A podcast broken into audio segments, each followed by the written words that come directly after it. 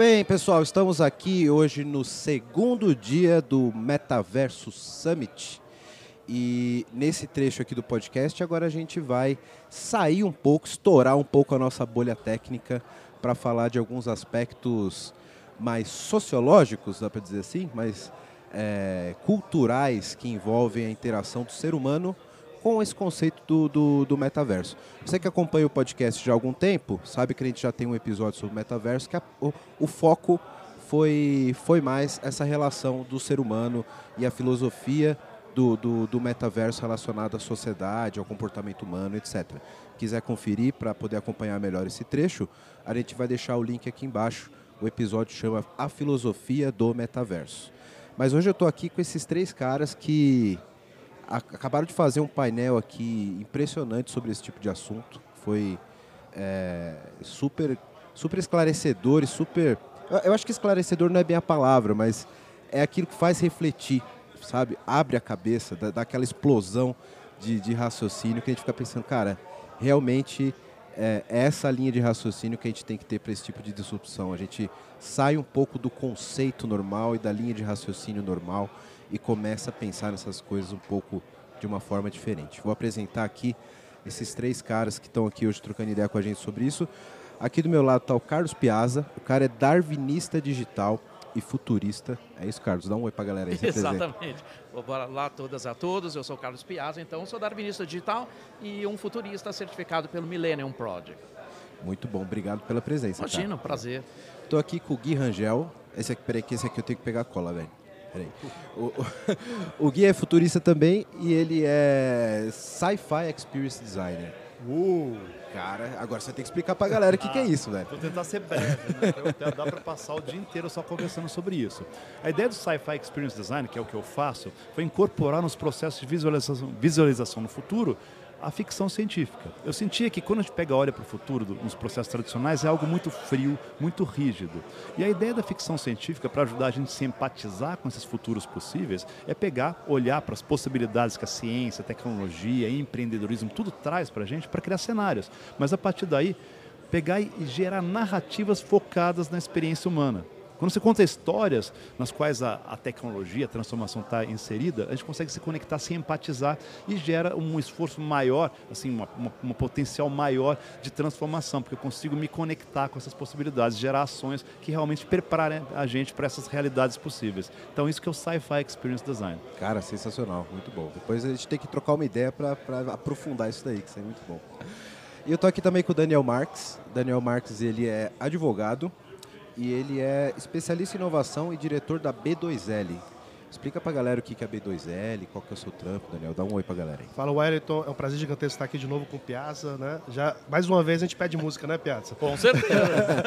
né, com o Gui também, acabei de conhecer o Gui também. Adorei o nome da, da, da função dele, Sci-Fi Experience Design. Eu acho muito bacana porque, apesar de seu nome parecer, né é, é, glamuroso, na verdade, busca trazer soluções concretas para a realidade da pessoa através da imaginação, através da, da colocação concreta e resolução concreta de problemas. A B2L é a Associação Brasileira de Lawtechs e Legaltechs. A gente fala muito de fintech, healthtech, agrotech, mas o, a espinha dorsal que, em certo modo, é, modula a sociedade, em certo modo também, né, é justamente essas relações jurídicas que existem e que muitas vezes estão por detrás. É como um coração, né? A gente só percebe que está ruim quando começa a parar de bater.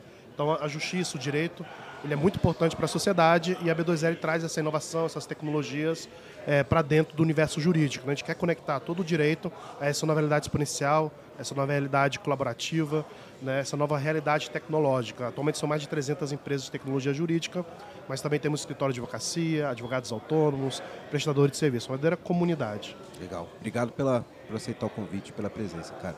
Obrigado. Eu queria abrir a pauta com vocês é, trazendo já direto o core do assunto aqui, para que a gente consiga dar uma, uma explanada geral e a partir disso começar a puxar os subtópicos. Né? Quando a gente fala do, do metaverso, dessa projeção do, do ser humano numa realidade é, virtual, digamos assim, num, num segundo, uma segunda vida, como era o conceito do Second Life, que inclusive vocês citaram lá no, no, no, no painel, como que vocês veem isso como consequência do comportamento humano e social, é, num, num, num mundo paralelo onde as pessoas tendem a ter uma autovisão idealizada. Né?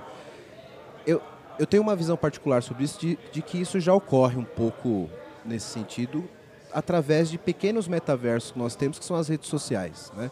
Então, todo mundo é bem sucedido no LinkedIn, no Instagram ninguém é feio e come sushi, né? Porque você já percebeu que no Instagram só tem foto de sushi.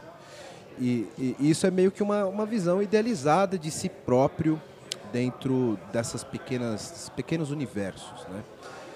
Como que é, o, o, como vocês veem isso como impacto na vida real das pessoas quando esses universos se convergirem? Porque veja, se a gente pensar no metaverso como uma conversão dessas, desses pequenos universos que nós temos, que já existem hoje, né? É, nós temos um mundo onde todo mundo é bem sucedido, come sushi e é bonito, né? E, e, qual que é o impacto que isso pode trazer na vida real da pessoa, do ser humano? Porque a vida real continua existindo, né? Ela segue na, a, a, o próprio curso. Né? Como que vocês veem isso como, como impacto a longo prazo na sociedade? Bom, se eu posso começar, Wellington, a turbina total. É, bom, e a gente tem que tocar no assunto difícil, que isso é a fuga da realidade de fato. Né? Quando a gente fala do mundo digital em essência, ele é altamente tecnológico, ele é altamente veloz, ele é narcisista, excessivo e descentralizado. Então, na verdade, quando a gente fala de tudo isso, narcisismo chega, que é o que você falou. Claro, é o terreno onde todo mundo é feliz, o terreno onde todo mundo se mostra num outro significado além do que já é. Né? É muito difícil você encontrar nas redes pessoas que são o que elas são de verdade. Normalmente, a gente sempre vê uma hiperbolização da visão delas mesmas, né? Quando a gente coloca é, o fato de base que lá pelos anos 90, na internet relacional 2.0, as redes digitais foram pautadas por manchas arquetípicas. Então, na realidade, quando a gente não está falando mais de estereótipo, está falando de arquétipo, a lógica corrente de que a vida em rede, a vida que eu coloco para os meus iguais, existe uma competição muito grande colocada aí. E na realidade, independentemente de metaverso, já na vida digital que a gente tem hoje, tem a presença de algumas coisas que são muito ruins. Por exemplo, as pessoas já não sabem muito bem quem elas são, porque elas não sabem nem porque elas nasceram, né, Wellington? Porque muitas delas é, se sentem como pop-ups do mundo, né? Ela fala assim, ai, apareci aqui, não faço a menor ideia o que eu estou fazendo Adorei aqui. Adorei esse termo, pop-up pop-ups do mundo. Do mundo. As pessoas apareceram aqui como se fossem goblins, né? Apareci, pronto, vou morar numa, numa montanha agora, né? E porque não entende muito bem o deslocamento dos papéis. As gerações passadas foram mais formatadas num outro ambiente, que é muito ruim hoje também para elas, como é muito ruim também para as novas gerações. Porque você pega, por exemplo, eu não sou exemplo para nada, mas eu sou um baby boomer, fui treinado na educação de base para ser alguém na vida. Ser alguém na vida era estudar pra cacete, passar de ano, né, tirar nota boa, para que sarro nos um dia eu ia trabalhar numa grande empresa, ter um cargo de liderança para poder ter um bom salário para ter coisas. Quando a preocupação era ter, todo mundo se voltou então na competitividade possível para que eu garantisse o ter para mim. Hoje é infinitamente mais importante eu ser qualquer coisa, porque todos, eh, todas as questões né, que são ligadas diretamente à posse estão se esvaindo. Por isso que a gente fala da revolução noética, as novas gerações não querem ter uma casa, não querem ter um carro, não querem, não querem ter nada que finque né, essas pessoas ao chão, como a gente foi numa geração inteira de mandiocas. Claro, porque a gente ficou mandioca, porque a gente não tinha outros meios também que transbordassem, transpirassem o nosso significado para fora. Mas quando a gente viu lá pelos anos 90, Teve uma coisa muito ruim ali, que a sociedade foi ficando individualizada. Isso é um assunto da filosofia, ali pautada pelo Bauman, pautado ali pelo Serroy, pautado ali pelo Lipovetsky, que são os três grandes filósofos que trabalham nessa área, né? É, quando a gente ficou mais individualista, muita gente viu a oportunidade do mundo como uma libertação. Mas de alguma maneira agora você banca a sua vida sozinho, né? Então muitas tensões, e é por isso que a gente vê muita gente grande, 40, 50 anos, ainda voltando para casa dos pais.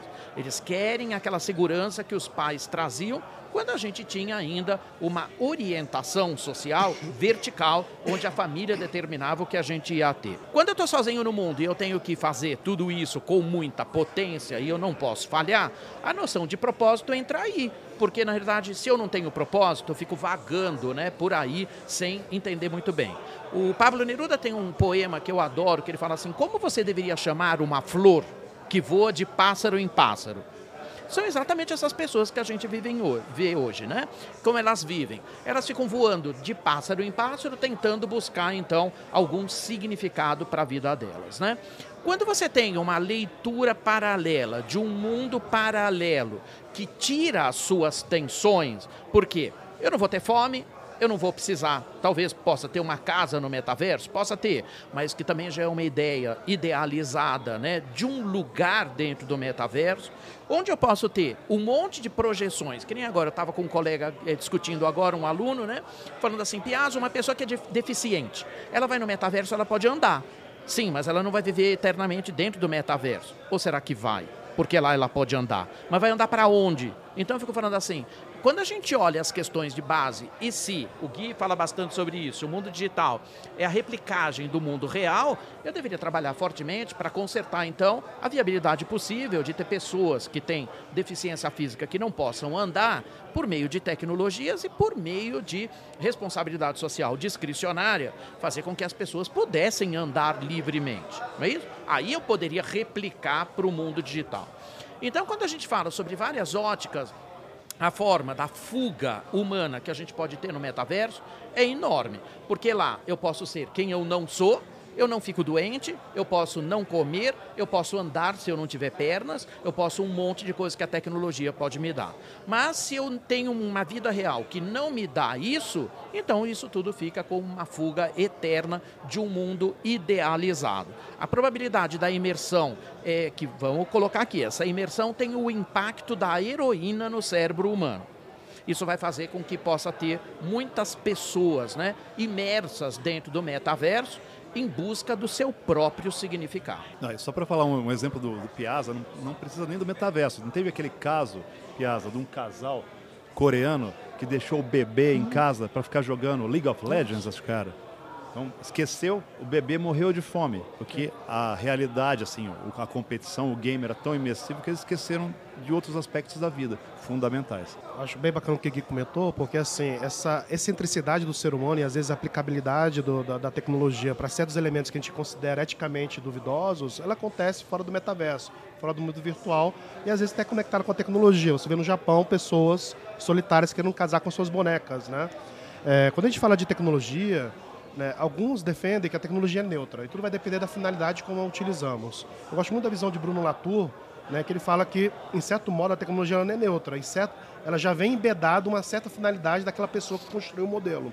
Mas uma coisa é certa, é, a gente pode fazer uma análise, identificar que existem certos gaps éticos ou morais, certas aplicabilidades negativas, esse é um primeiro momento, análise. É, mas não basta apenas análise e também não basta apenas a lei. Né? Por exemplo, nos Países Baixos existe uma lei em que fala que dependendo que se você é um influencer e eles definem o que é influencer lá, eu não saberia é, explicar quais são os conceitos de influência lá, sei lá, um certo número de seguidores, né? É, financiado por marcas. Se você é um influencer e utiliza Photoshop para colocar nas redes sociais, né, você tem que avisar. Tá bom? A lei é bacana, porque busca justamente é, frear um pouco essa disformia que as pessoas têm, né? Do jovem que olha aquela pessoa perfeita e que o mundo real, né, no mundo físico e material não é assim. É, só que essa lei não basta. Se a análise é interessante, a lei é interessante, mas, por exemplo, se o próprio governo, os órgãos fiscalizadores não têm a tecnologia para poder revisar milhões e milhões de fotos que são colocadas, né, isso vai passar batido, a lei é morta né, como a gente observa em várias leis que existem no Brasil. Então, quando a gente fala de novas tecnologias e regulação de novas tecnologias, organização e estruturação de novas tecnologias e dessas relações sociais na sociedade hoje em dia, a tecnologia não é apenas uma gaveta, como foi a internet no seu início. Todas as relações hoje em dia ela é intermediada através do virtual, através do digital, e no metaverso vai ser de maneira muito mais imersiva. Não só do metaverso, mas também esse mundo virtual vai entrar cada vez mais no mundo é, é, físico e material que a gente encontra. Então, é necessário que a tecnologia também se adeque, que a gente chama de é, law by design, ética by design, ou seja, que os próprios sistemas sejam construídos a partir de princípios éticos. Porque senão vai sempre haver essa ruptura daquilo que de deveria ser. Né? E esse é o grande desafio. Já acontece, em certo modo, esse law by design, ou é, é, ética by design, que é, por exemplo, em alguns países, né, só pode se dirigir um carro se tiver o cinto de segurança. Então, alguns carros eles já são desenhados, construídos respeitando esse princípio. Então ele só liga se o cinto estiver colocado.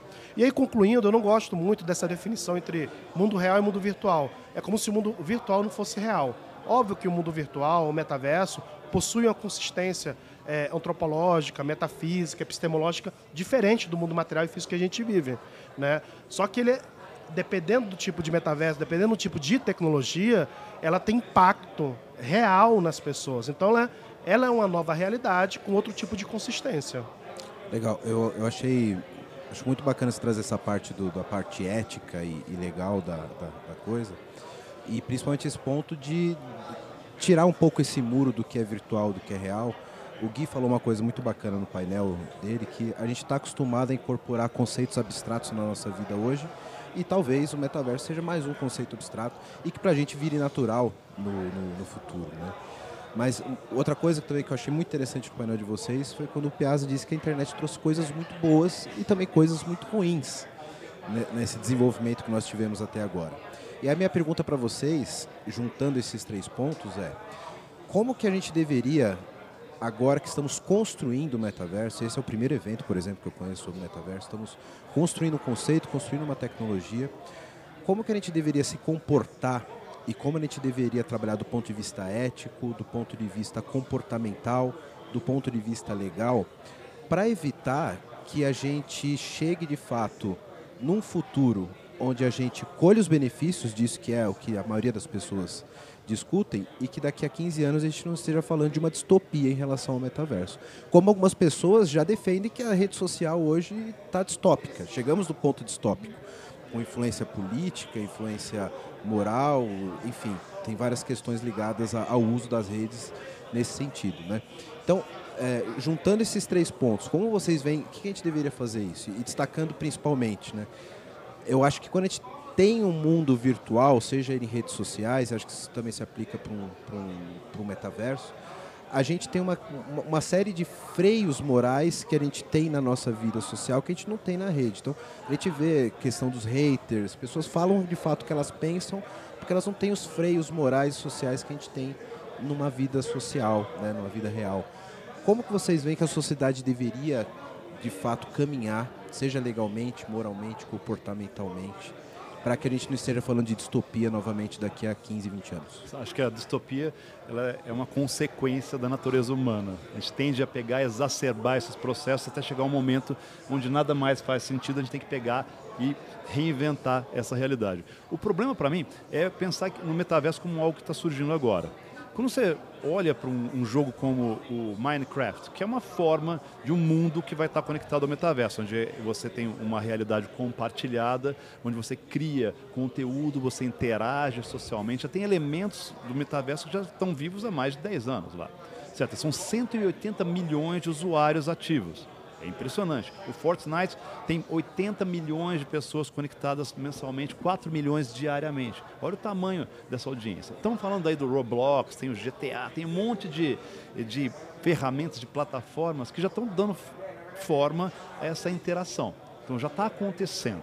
Já é um processo caótico que está dando forma a essa ideia. E agora entraram grandes players que querem dominar essa construção e que não tem hoje ferramentas, por ferramentas eu chamo esses mundos, que sejam adequados para gerar a experiência que está sendo prometida. Então, o que acontece, você fala de algo que tem cara de filme do Spielberg, e quando você vê, parece um videogame dos anos 2000, um videogame desatualizado. Ele não entrega essa experiência. Então tem uma dissonância enorme. Então essa construção, ela está ela tá acontecendo de uma forma esquizofrênica. Você promete tecnologias extraordinárias que não estão presentes, você tem todo mundo convergindo, esperando algo também extraordinário, construindo relações que ainda não, não se materializam e que ainda vão encontrar uma voz. Então, o nosso ponto aqui hoje, a gente está muito observador desse movimento caótico. Então, a gente tem que pegar, começar a explorar, entender quais são essas implicações, para ent entender também o que, que pode acontecer quando a promessa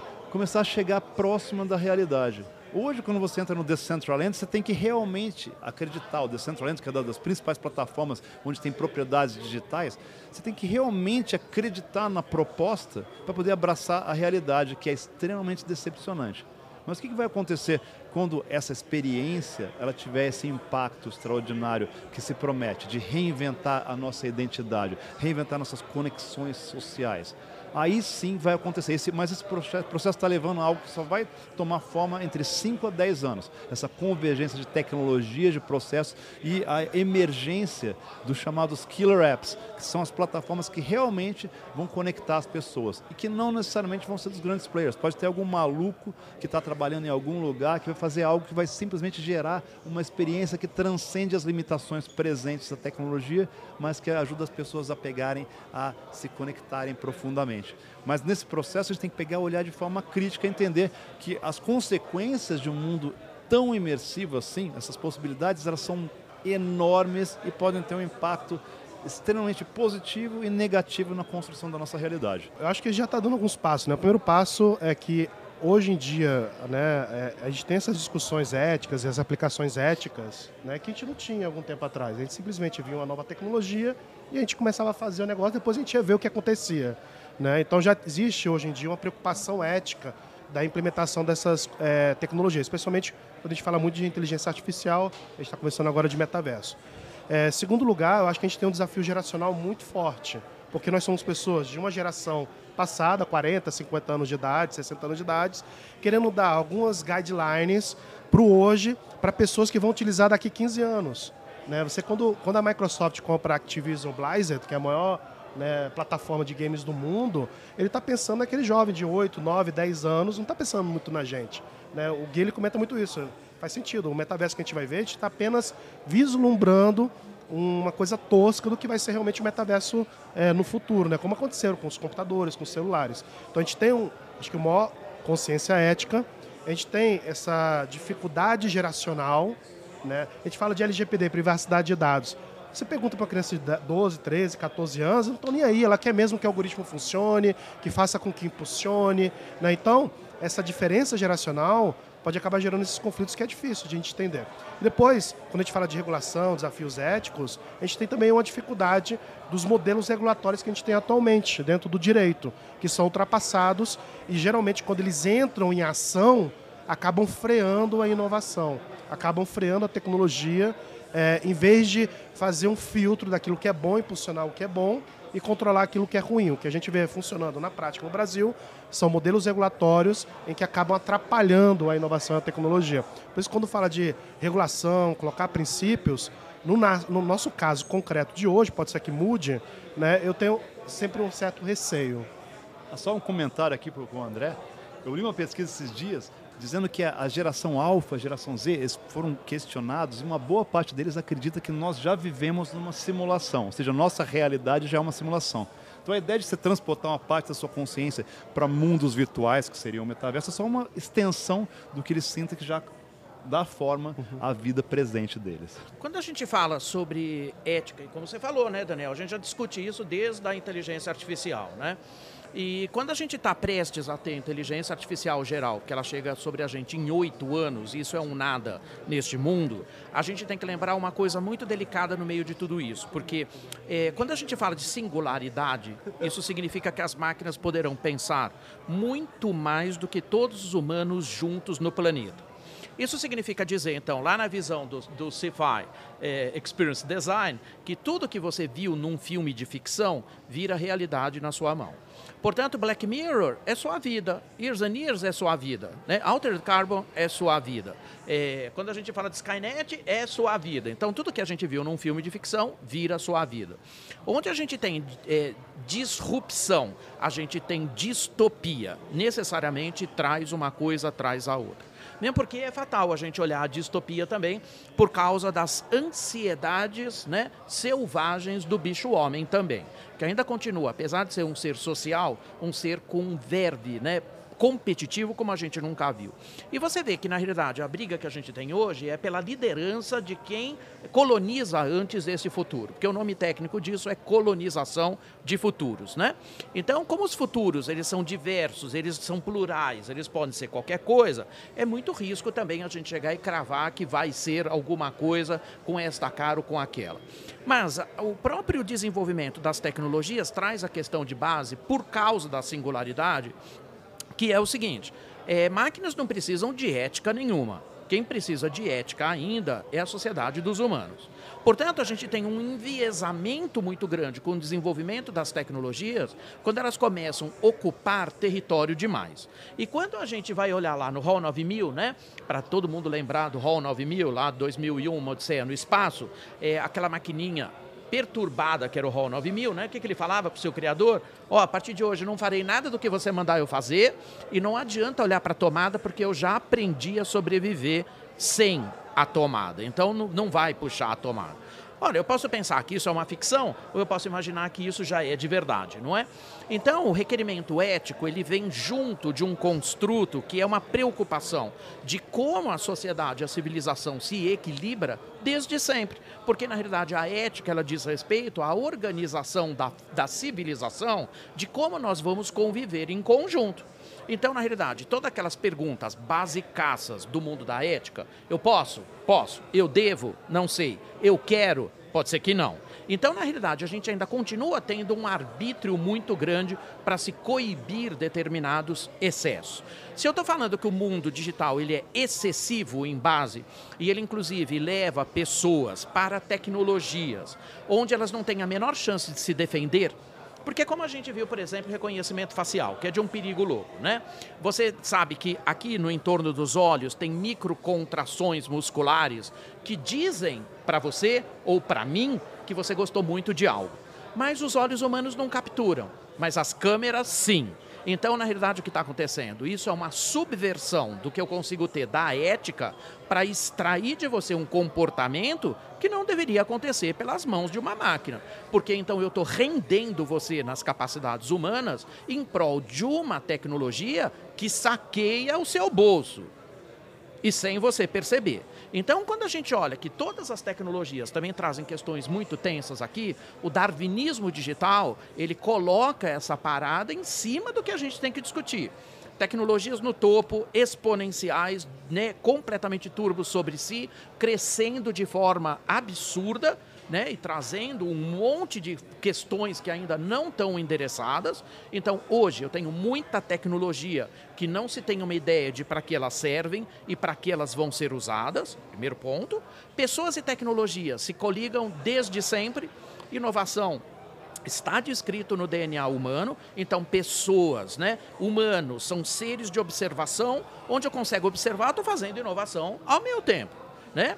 E eu tenho então, na escala, tecnologias num desenvolvimento turbo, pessoas coladas a elas, as empresas que vêm comendo poeira lá atrás porque elas não entendem o desenvolvimento das possibilidades, e o último segmento a se pronunciar é o ambiente político, regulatório, legal. E por que, que a gente vê um enviesamento muito grande? Porque é, países totalitários imprimem um, um footprint de tecnologias com muito mais rapidez do que países democráticos. Porque, na realidade, quando a gente enxerga também isso, claro que eu não preciso perguntar para ninguém, eu vou lá e implanto e acabou. Quem vive na China sabe do que eu estou falando aqui, você não tem direito a nada. Então, né, a primeira captura que tem é do seu rosto e você está sendo vigiado para todo sempre. Se eu vou usar tecnologias de vigilância para fazer aquilo que o Michel Foucault falava em 1960, que é o mundo panóptico, ele é um mundo de vigilância constante.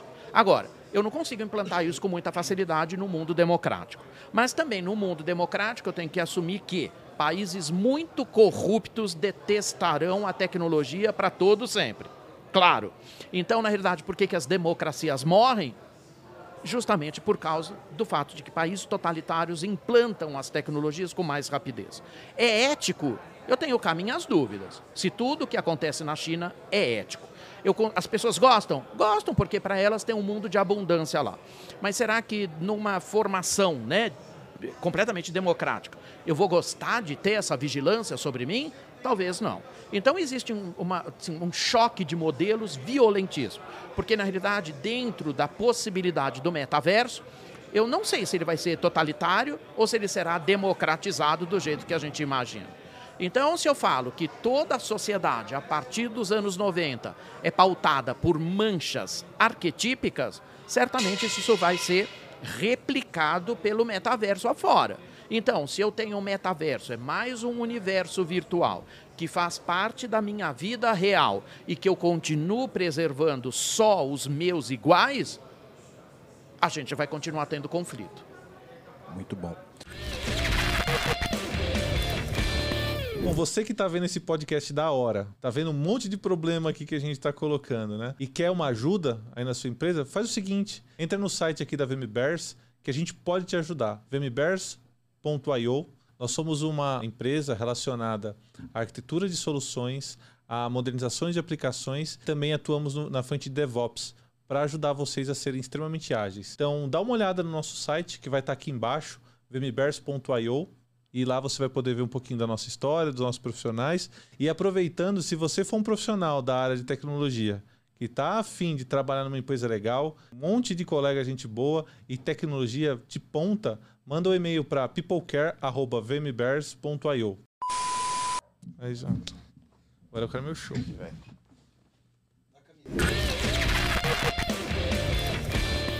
Eu quero aproveitar para a gente já segmentar aqui pro, pro. Cara, podia ficar aqui três horas. Se tivesse três copos de cerveja aqui, então, a gente ficava aqui a tarde inteira. Eu fico. Empírio e velho. Já tô, tô, tô, tamo junto, poxa. É, já para a gente caminhar para a pergunta final, eu queria que cada um de vocês desse uma, uma visão sobre como vocês veem na realidade o metaverso hoje e como vocês veem isso como visão de futuro. Toda, toda tecnologia que vira um hype cai muito no, na discussão ela tende a ser.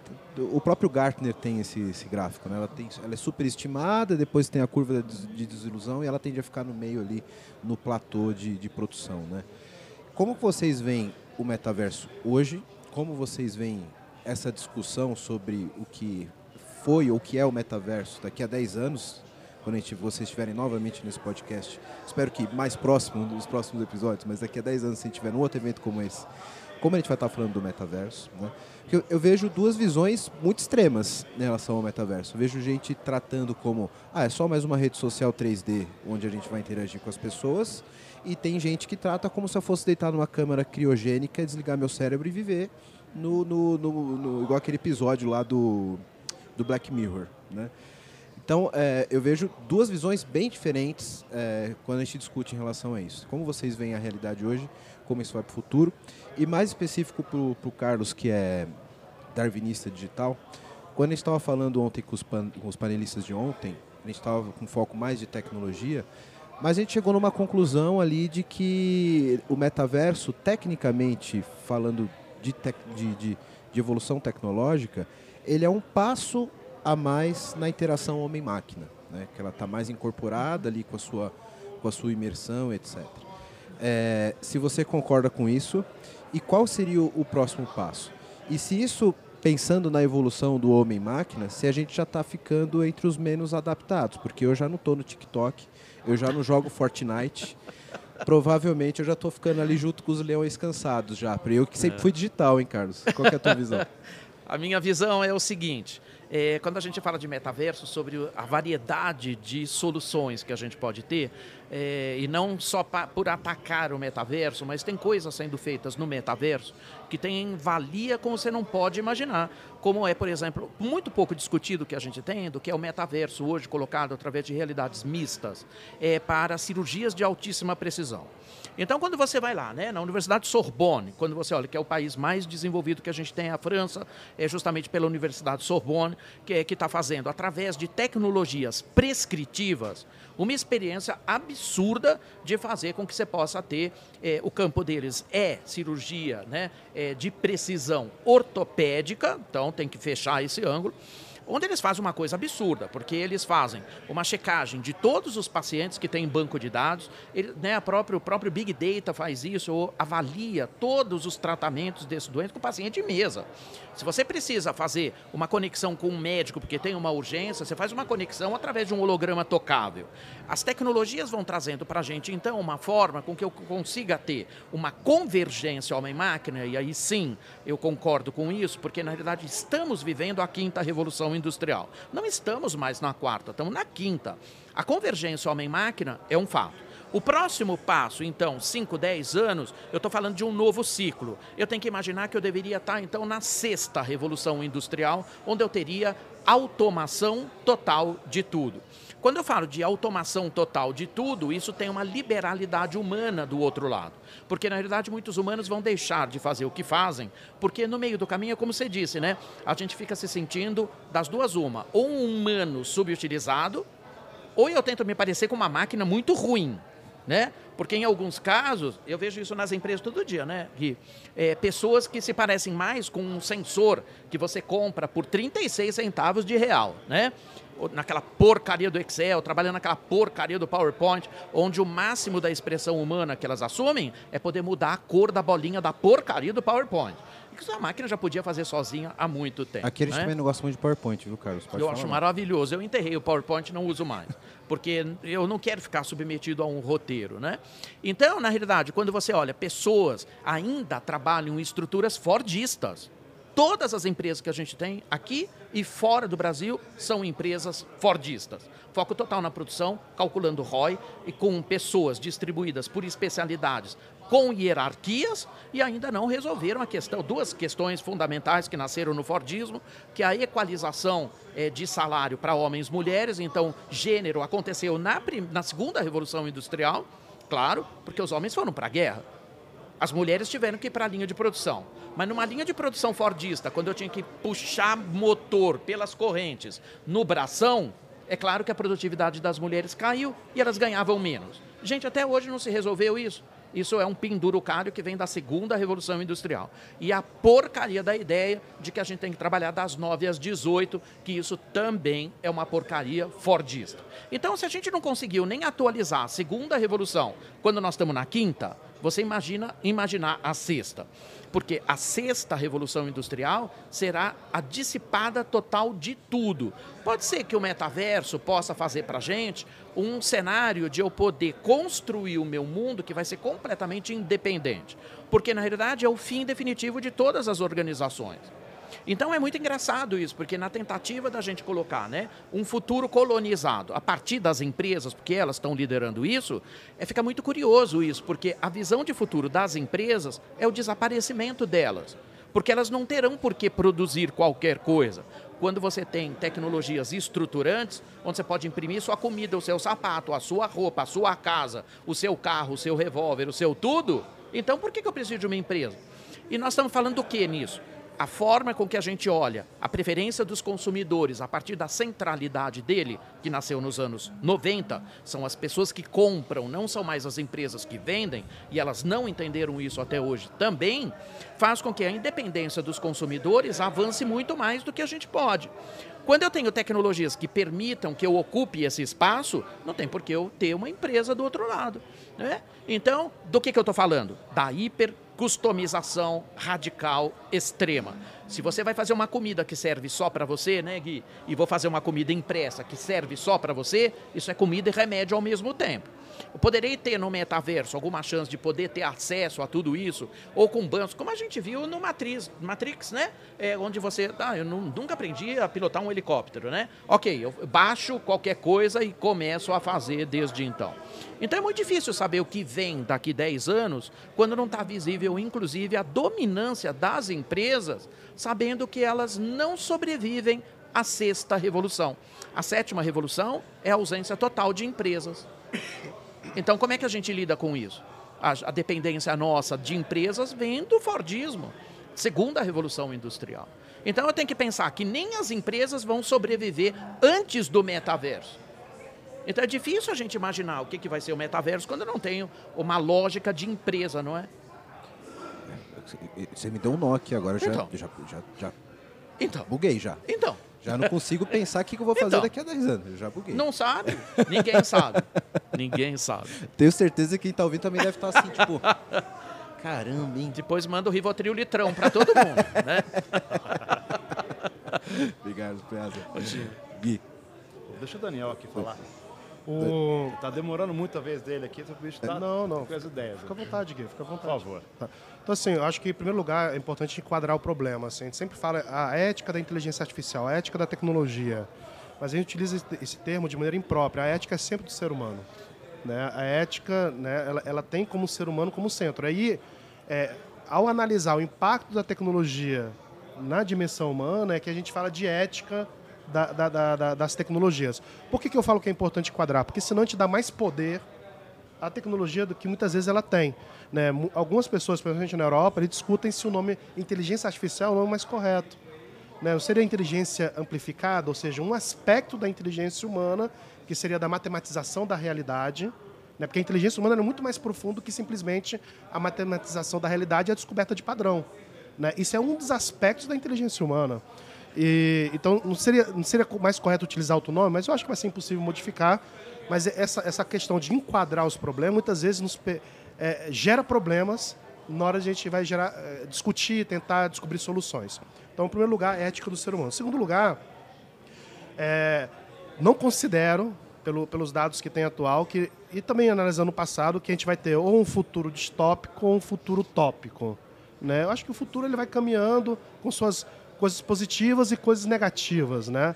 É, claro que sempre existem pessoas que fogem da curva. Vai existir pessoas que vão se, se conectar e ficar no metaverso 24 horas por dia e ter as enfermeiras colocando comida, enquanto o cara colocando aquele líquido lá, enquanto o cara tá achando que tá comendo um caviar no metaverso, porque daqui a pouco vai vir também a dimensão do tato e do paladar no metaverso. Pode ser que aconteça. Ser ampla a maioria da sociedade. Eu acho que se não tiver governos é, totalitários como como bem colocou o Piazza, vai ser muito difícil, né? É, mas essa fusão entre homem e máquina, já em certo modo, já está acontecendo. Né? Pensando num cenário de futuro em que as máquinas cheguem à singularidade, coisa que tecnicamente não considero ser possível e filosoficamente não, essa singularidade da máquina como inteligência artificial superior à humana ou diferente da humana, né? É, mas pensando nesse cenário, Elon Musk está falando, olha, a gente tem que criar chips, conectar o ser humano, e já tem experimentos disso, de potencializar a memória humana, né? Então, e qual vai ser o gadget que a gente vai utilizar para entrar no metaverso? Vai ser um óculos? Vai ser uma lente de contato? Já existem empresas desenvolvendo esse conceito que é uma lente de contato. Outras é um chip que vai estar constantemente conectado à internet. E aí eu gosto, a, a, o metaverso, aí eu gosto muito de um.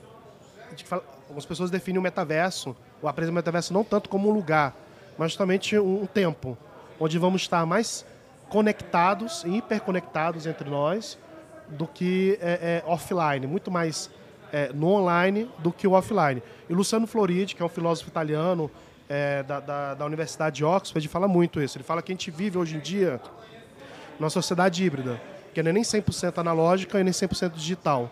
É como se fosse a água do manguezal, não é nem doce nem salgada, a água é salobra. E nessa nova sociedade que é salobra, ou seja, nessa infosfera, nessa sociedade que ele chama de on-life, é necessário também é, a descoberta de novos conceitos, para que em cima desses novos conceitos a gente possa também gerar soluções, é, compreender o que está acontecendo. Então esse é um grande desafio que a gente tem, acho que não tem resposta para isso, várias pessoas estão buscando, é, mas o futuro vai ser utópico, distópico, acho que vai ser, vai ser igual que a gente está, com coisas extraordinárias, coisas normais da rotina do dia a dia. E isso que faz parte da vida do ser humano. Na verdade, eu passei a palavra para o Daniel porque tem que respirar depois que o Piazza fala. Assim. Não é que eu estava sendo só generoso. Então. tem, que, tem que dar uma acalmada. Né? Opa, como, como eu saio daqui?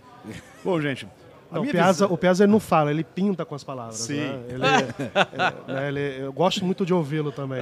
Todos nós gostamos de ouvi-lo. Muito bom. É só malcriação, né? É, isso que é bom, pô. O cara vai lá, bate tudo e ainda recomenda Rivotril. E, e torta é todas as engrenagens, né, cara? Você tem que Sim. dar uma chacoalhada para voltar ao normal. Exato. bom, eu gosto de falar que o que o Daniel falou, esse conceito dessa da, existência futura, onde você mistura elementos utópicos e distópicos, eu falo que realmente é isso. A gente vai ter elementos extraordinários, fartura, abundância, novas oportunidades, empoderamento, ao mesmo tempo que vamos ter uma ameaça às liberdades individuais, assim, uma, uma, chance de totalitarismo, colapso do meio ambiente, tudo isso convive. Então eu falo que o futuro não é utópico nem distópico, ele é mixtópico. Ele tem elementos, é, mixtópico. É, exato. Boa, boa. É, essa, essa é a verdade. Então quando a gente olha para o metaverso, eu falo, o metaverso ele tem, vem tomando forma há décadas. Ele não está acontecendo hoje. A gente girou a chave e de repente fala, nossa, está o metaverso aqui. Aí a sociedade é tomada por essa sensação do FOMO. Eu preciso acompanhar, preciso entender o que está acontecendo. Fear of missing out, esse termo que é tão presente nos dias de hoje, que dizem que ó, eu estou perdendo algo importante, eu preciso correr atrás. É isso para séries de Netflix, é para tecnologia, é para tudo que nos rodeia. E o metaverso, acho que é a epítome desses, desse momento. Todo mundo começou a falar de repente do metaverso, ele foi uma, acho que essa, essa essa ascensão dessa necessidade de conexões virtuais, digitais, ela foi potencializada pela pandemia, onde a gente ficou isolado. Então, tudo que fazia a gente se conectar de, de maneira digital, que dava a ilusão de presença humana, virou algo importante. Teve uma época que o Zoom ele valia mais do que as 10 maiores companhias aéreas juntas. O Zoom, uma ferramenta. Então, olha o potencial. Hoje ele vale menos, está valendo metade. As companhias recuperaram seu valor. Mas o fato é que viraram parte do nosso repertório essas ferramentas de conexão. Então, o metaverso ele promete essa libertação do ser humano das suas amarras físicas. Então o ponto é, mas está sendo construído há muito tempo e essas ferramentas estão disponíveis, como esses jogos que a gente joga de maneira online. As pessoas que estão envolvidas nesse, nesse mundo, elas já conseguem se conectar com as possibilidades que transcendem a limitação do, das ferramentas que tem disponíveis. Hoje, por exemplo, você quer experimentar o metaverso, você coloca óculos de realidade virtual, é um negócio incômodo. Ninguém consegue passar 24 horas por dia com aquilo. Ah, as pessoas vão ficar 24 horas por dia no metaverso. Põe um óculos de realidade virtual por 3 horas. Você começa a suar, você começa a ficar incomodado, você quer sair do metaverso. Deixa eu ver um pouco do mundo físico, não aguento isso. Então, a promessa, quando a gente, a gente entra nas plataformas, a promessa ela está muito distante do que é a realidade. Só que tem um ponto nosso, que faz parte da, da característica humana, que é um, uma ideia que foi popularizada pela Amy Webb, que é a ideia do que ela chama de odd paradox, que é o paradoxo estranho. É a ideia de que a partir do momento que a gente adota uma nova tecnologia, ela se transforma em algo invisível para a gente. A gente não percebe a transição das tecnologias extraordinárias que estão presentes no nosso momento real, porque elas se tornaram invisíveis. O telefone celular, por exemplo, é um dos instrumentos mais extraordinários que a humanidade já criou. Eu lembro que eu me envolvi com futurismo, com ficção científica, com tudo que me define, porque eu assistia Jornada nas Estrelas, um seriado dos anos 60 que contava uma história que se passava no século 23, onde o capitão da nave tinha um comunicador que dava para ele falar de qualquer lugar do planeta com a nave. Ela falou, cara, esse é o futuro, futuro do século 23. 20 anos depois já estava disponível. Dez anos depois, transcendeu aquela ideia, se transformou em algo extraordinário. Uma tela em branco que permite a gente fazer qualquer coisa, investir, encontrar uma amante, pedir comida, é, encontrar seu caminho e mais um milhão de coisas que a gente não imaginava possível a gente nem percebe o quão extraordinário é isso. E o Conselho Jedi, que já era feito no metaverso? Isso! Não é? Tinha um iodinha lá que chegava em holograma, né? os caras se conectavam. É isso mesmo. É Olha isso, cara. Mas o ponto é esse, a gente, pensa, a gente pede essa sensação de maravilhamento que é o momento presente. E o que a gente vê hoje no metaverso é uma promessa extraordinária e uma entrega que tem um tema maravilhoso presente que é meh. É meh. Hoje eu falei, não, não, se, não se materializa. Caramba, mas tem uma convergência de tecnologias que está surgindo que vai pegar e colocar em outro patamar. E a grande frase é que o futuro próximo ele é decepcionante, futuro distante é impressionante.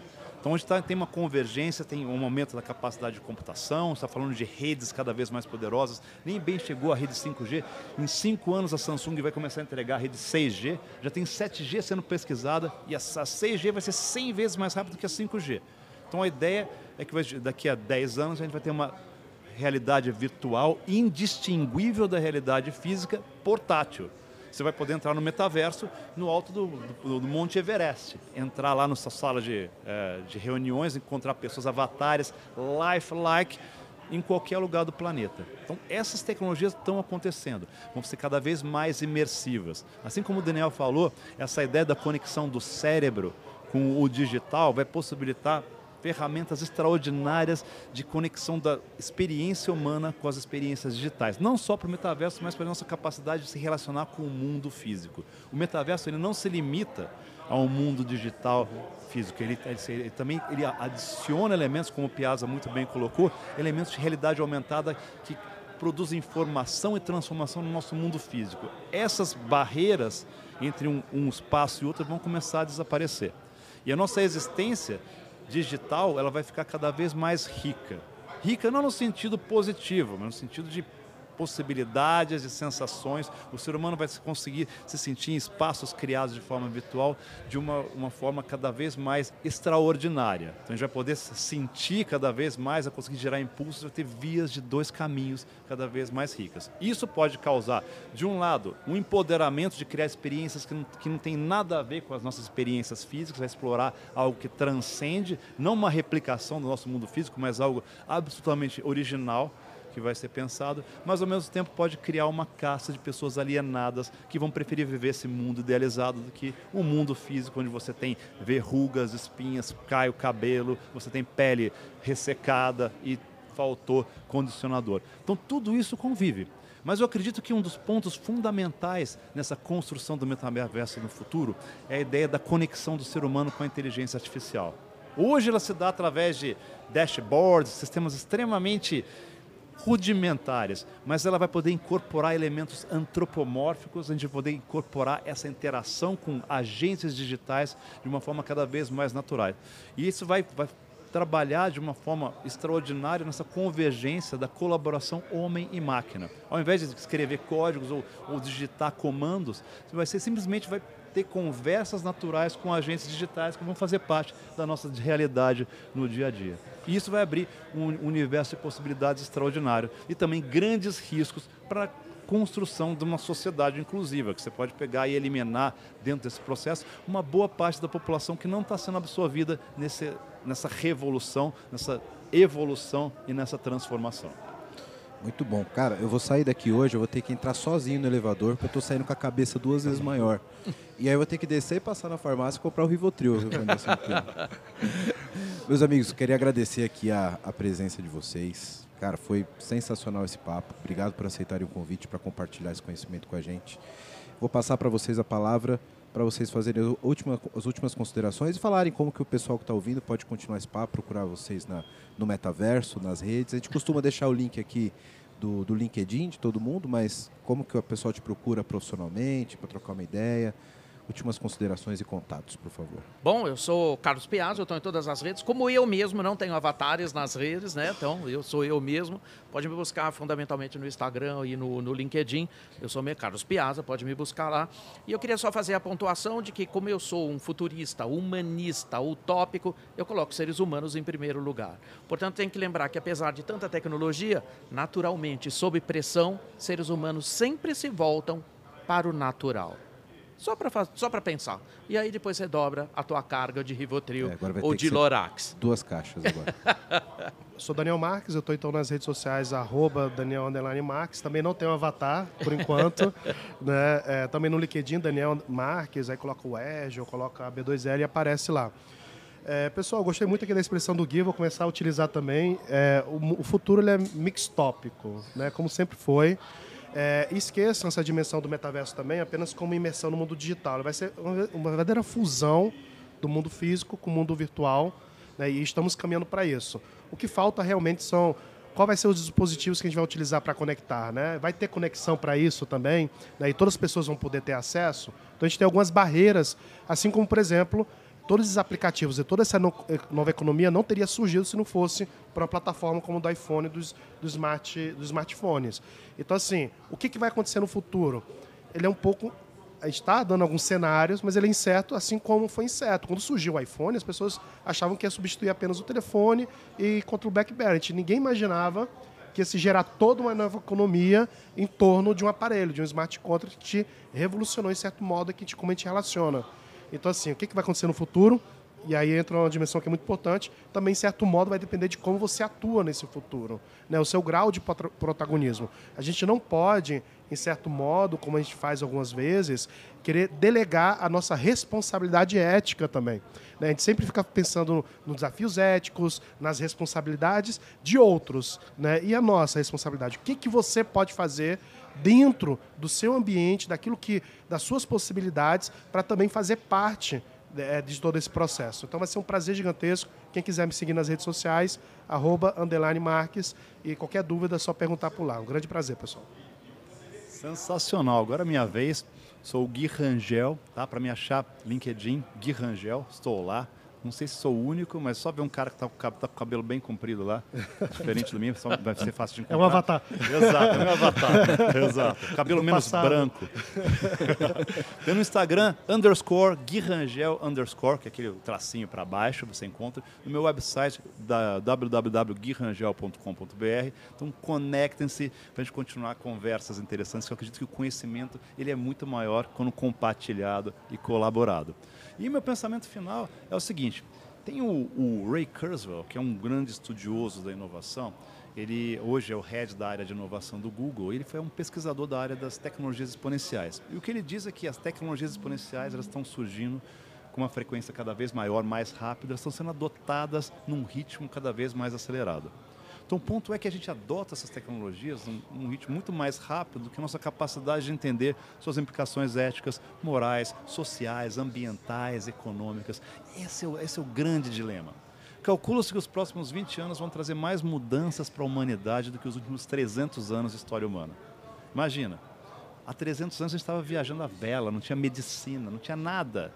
Olha onde estamos agora, como é que vão ser os próximos 20 anos? Então, parte do desafio, quando a gente fala de metaverso, de todas as tecnologias que nos rodeiam, a gente parar de olhar só com curiosidade, que a gente começa a pegar e ser, nos tornemos agentes nessa criação da realidade onde vamos viver. Isso é fundamental, que aí sim a gente vai poder criar uma nova realidade que vai poder responder às nossas ambições, nossos desejos, nosso propósito, nossa razão de ser. E é esse espaço que temos que ocupar. Muito bom, muito bom. Senhores, novamente, muito obrigado por participar aqui. Tenho certeza que a galera também está com a cabeça inchando em casa, assistindo isso daqui. O pessoal da produção aqui também tá, tá, tá meio perdido. Né? obrigado. É, agradeço novamente a participação de vocês. Sigam essa galera, o LinkedIn vai estar aqui, nossas redes sociais. Apesar de eu não estar no TikTok, o podcast está no TikTok, viu, Pedro? Ok, eu, Se, se eu, se eu eu- busco lá. se eu não ficar selecionado no Darwinismo Digital, pelo menos o podcast continua. Claro. Então a conta tá lá. Muito bem, continuamos aqui no Metaverso Summit, Em Nova Bra. no Inova Bra. Né? Tem que falar o patrocinador. Verdade, verdade, bem lembrado. Estamos aqui no Metaverso Summit e dessa vez eu vou bater um papo especial aqui com o Cal Amorim. Tudo bem, Cal? Tudo bom? Beleza? Dá um, dá um oi pra galera. Vou, vou, vou citar brevemente o teu currículo aqui, você explica. Eu tenho várias. Só no teu currículo eu tenho umas três dúvidas. Eu também. o qual ele é iniciador da Kairos. Você explica pra galera o que, que é a Kairos e por que iniciador e não founder. Tá Isso é bom. importante, você me explicou fora do ar aqui, mas você explica. Essa é pergunta 1. É, pergunta 1. Um. O cara é, é também membro do Blockchain Hub Brasil e Certo. Blockchain Research Brasil. Isso. É isso? Exato. Dá, dá um oi aí. Quem é o Cal?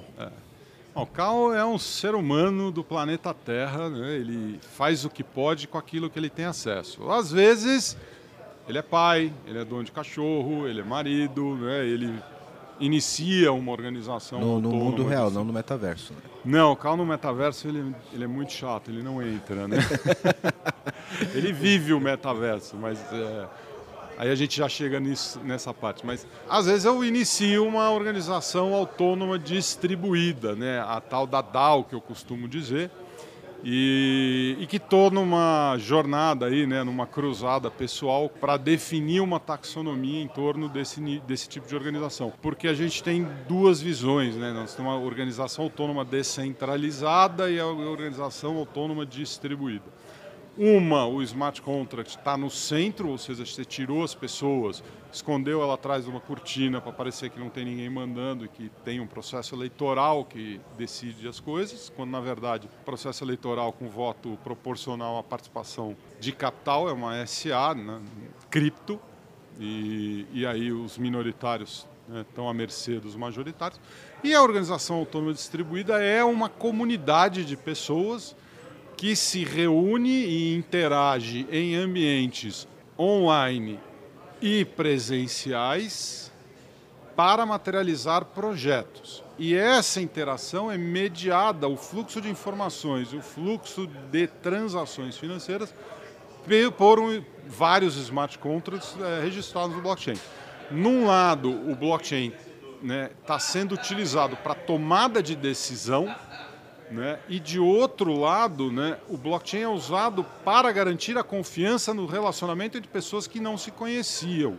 Né? E para garantir que eu posso confiar naquele cara que está entrando no projeto comigo, sem necessariamente saber direito quem ele é ou, ou, ou, já ter trabalhado com ele, mas eu sei que na hora que entrar dinheiro no projeto, ele recebe a parte dele, eu recebo a minha parte e não, ninguém vai precisar ficar cobrando ninguém. Justamente pela característica imutável do blockchain. Exato. Né? Então, eu garanto que o fluxo financeiro será distribuído sem cair primeiro num caixa único e esse caixa único depender da boa vontade do cidadão que tem a chave do caixa de pagar quem tem que pagar. Né? A experiência que a gente tem de organizações que fazem isso, e até o governo é assim, é o meu caixa único não dá para pagar todas as contas, eu vou pagar o aluguel, vou pagar o meu salário, vou pagar as minhas coisas, e o que sobrar é que eu vou distribuir para o acionista. Mesmo que isso seja menor do que o combinado. Né? E aí você tem os defaults, as empresas quebram, pessoas perdem dinheiro, os, os negócios não funcionam. Então, a DAO é uma forma distribuída de você fornecer todos os elementos que o empreendedor ou o trabalhador precisa, né? garantindo segurança né? e garantindo uma distribuição do risco do empreendimento para todas as partes, à medida que você garantiu essa segurança. O que, que isso significa? Significa, por exemplo, eu tenho um imóvel, eu gostaria de usar um auditório como esse para fazer um evento. Se eu for cobrar esse, esse custo desse auditório, pode ser que muita gente não venha fazer o evento aqui porque vai correr o risco de botar um dinheiro, não encher o auditório e ele ter um prejuízo. Mas se eu virar e falar, eu fico com 30% da receita, se vier dois caras, você não vai quebrar por conta do auditório. Uhum. Se vier mil caras, meu, você, o auditório, todo mundo vai ganhar dinheiro.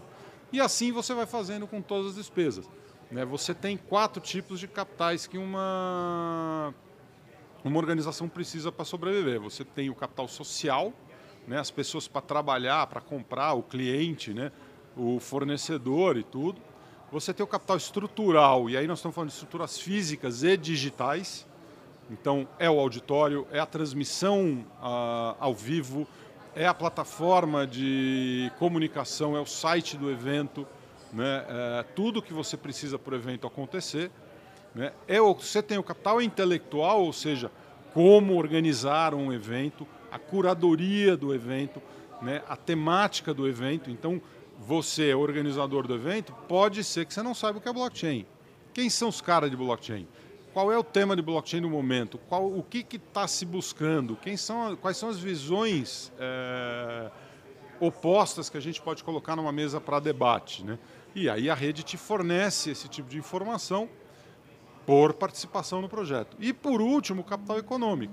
Né? Quais ferramentas eu uso para monetizar? Como eu vou gerar receita? Como eu vou cobrar o, o patrocinador? Como eu vou distribuir isso daí? Né? Então você tem toda uma estrutura econômica que vai fazer o fechamento e a liquidação do resultado daquilo para as partes que pareceram. Né? Então isso hoje a gente já fala, isso é um capitalismo distribuído, né? para encher meus, o saco dos meus amigos de, do lado mais social, eu falo que isso é um marxismo de mercado, mas né, aí tem NP, discussões filosóficas sobre o que é marxismo e tudo que eu não vou entrar, porque também eu nem li Marx, eu acho chato pra cacete. Ah, você colocar marxismo e mercado na mesma frase? Cara, meu, isso gera uma briga em Já bar, é briga. espetacular, meu. Eu só solto e saio, sabe? E deixo os negros... E o cara me fala, fala, fala, e você não concorda? Eu falo, eu não li Marx, mano. É muito chato esses livros, cara, eu odeio. Né? Eu gosto de ler outra coisa, né? não, não é a minha pegada. Mas isso provoca, né, pelo menos a reflexão de você hoje, o blockchain, permitir que o cidadão possa receber uma participação relativa ao trabalho que ele, que ele realizou. Ou seja, ele recebe na íntegra o, o valor que o trabalho dele conseguiu gerar para o empreendimento. Do outro lado, o empreendedor sai daquela, daquele lugar centralizado do risco. Ou seja, né? Uh, a turma gosta de falar muito que o empresário é ladrão, isso porque o empresário ganha muito. Sim, mas quando o empresário perde, o empresário pode perder tudo. Né? É, o que não se, não se mede é isso. Né? A turma, quando fala né, dessa desigualdade de mercado, a turma só olha as pingas que o empresário toma, não olha os tombos. Né? O retorno é. tem que ser, ser, proporcional ao risco. Então, né? se, eu, se eu diminuo o risco, vai diminuir o retorno do empresário? Vai, mas também vai diminuir o risco do negócio dar errado. Ou seja, ele vai investir menos, ele vai receber um retorno menor, mas vai ser um retorno justo. E quem trabalhou com ele vai ser compensado à medida de, do valor que agregou. Ou seja, eu vou lá, eu vou num evento, o evento vem 4 mil pessoas para me ver, né? e um outro palestrante tem 200, eu recebo uma participação maior do que o outro palestrante. Eu posso ser pago.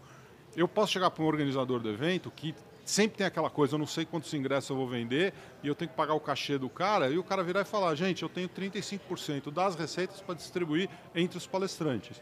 Eu vou medir quantas pessoas entrarem no auditório e vou medir quantas pessoas estiverem assistindo online e vocês vão receber proporcionalmente a audiência da palestra de vocês. Está aqui o formulário para vocês proporem uma palestra. Está aqui um comitê de revisão que não vai julgar o conteúdo, mas vai olhar e falar: você pode melhorar a, o teu PPT com esse design, você pode incluir isso aqui que nós sentimos falta, a narrativa você pode melhorar. Tipo, olha, nós todos estamos palestrando, nós estamos olhando para a qualidade do que a gente está fazendo, porque se a gente não tomar conta disso, vem menos gente no evento, a receita é menor, nós ganhamos menos. Cara, peraí que eu tô, tô tentando acompanhar e agora você é. foi um pouquinho além. e vamos, vamos dar um passinho atrás, pra, até para quem está ouvindo a gente poder acompanhar. Primeiro, algumas perguntas. A Kairos, então, é uma empresa nesse modelo descentralizado que a, você colocou? A Kairos é uma organização autônoma distribuída composta por empresas e pessoas físicas que se encontram num ambiente online e presencial para empreender projetos. Que tipo de projetos? Projetos na área de blockchain, produção de uma revista, Blockchain Business Review, tradução do livro Blockchain Revolution, uh, tradução do curso, do curso Blockchain para empresas da Coursera, que são produtos do BRI, o Blockchain Research Institute do Brasil, uh, para a montagem de um workshop que era blockchain transformando o negócio em, em vidas, Uh, o evento Block Ribs Zembira, onde eu cozinho, umas pessoas me ajudam na, na, organização do evento. O Blockchain for Good, o Blockchain Revolution Brasil, são eventos que foram organizados de forma distribuída, aonde a receita foi de, compartilhada entre as pessoas que, que participaram Legal. do projeto. E é por isso que você disse que é um iniciador e não um fundador. Eu sou o iniciador. Porque é distribuído, de fato. Cara, a gente, quando você fala em blockchain, né? Vamos olhar para o Bitcoin. Né? Todo mundo fala Satoshi Nakamoto, Satoshi Nakamoto, pá, pá, pá. Todo mundo acha que a genialidade do Satoshi Nakamoto foi a criação do Bitcoin. Não. A, é, óbvio, a criação do Bitcoin é genial, mas ela é genial numa série de coisas. E a principal é ele estabeleceu uma regra. Hora que o negócio parou de rodar oval né, e entrou num processo, ele virou e saiu do meio de campo, desapareceu e ninguém tem para quem correr. É o famoso te vira ninguém. Tá aí, a regra é clara, façam os negócios que vocês quiserem. A regra está tão bem azeitada que ninguém consegue quebrar esse negócio. Né? E não precisa chamar ele. Do outro lado, você tem o Ethereum que mesmo Vitalik Buterin dizendo que ele não tem mais nada a ver, que ele não interfere no Ethereum, ele abre a boca, o preço da moeda despenca. O Satoshi resistiu aos holofotes, porque se ele aparecer, né, vai todo mundo correr para cima dele. Então ele não tem essa necessidade de ego. É, e a criação dele continua estável e continua sendo o padrão de mercado. Nada conseguiu ser mais eficiente do que ele. E talvez se ele tivesse presente, talvez ele ainda tivesse essa influência especulativa. Com certeza ele teria influência. Tem, né? ele, ele, com um tweet, ele, ele faria um estrago maior que o do Elon Musk. Sim.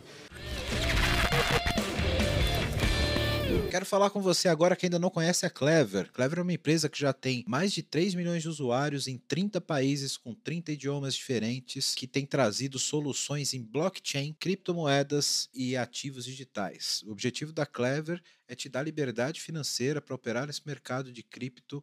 Então, se você acredita nisso, se você acredita nessa liberdade, você já pensa como a Clever, vai conhecer os caras, é clever.io. Estão contratando também pessoal para trabalhar com cripto, com blockchain. Então, se você tem interesse, se você tem conhecimento nessa área, procura a Clever. Se você gosta de criptomoedas, se você opera no mercado, você precisa conhecer a Clever, precisa conhecer as soluções da Clever. Então, o endereço está aqui embaixo no vídeo. Para quem não está no YouTube, é clever.io. Vai lá, vai conhecer que realmente é um mercado sensacional.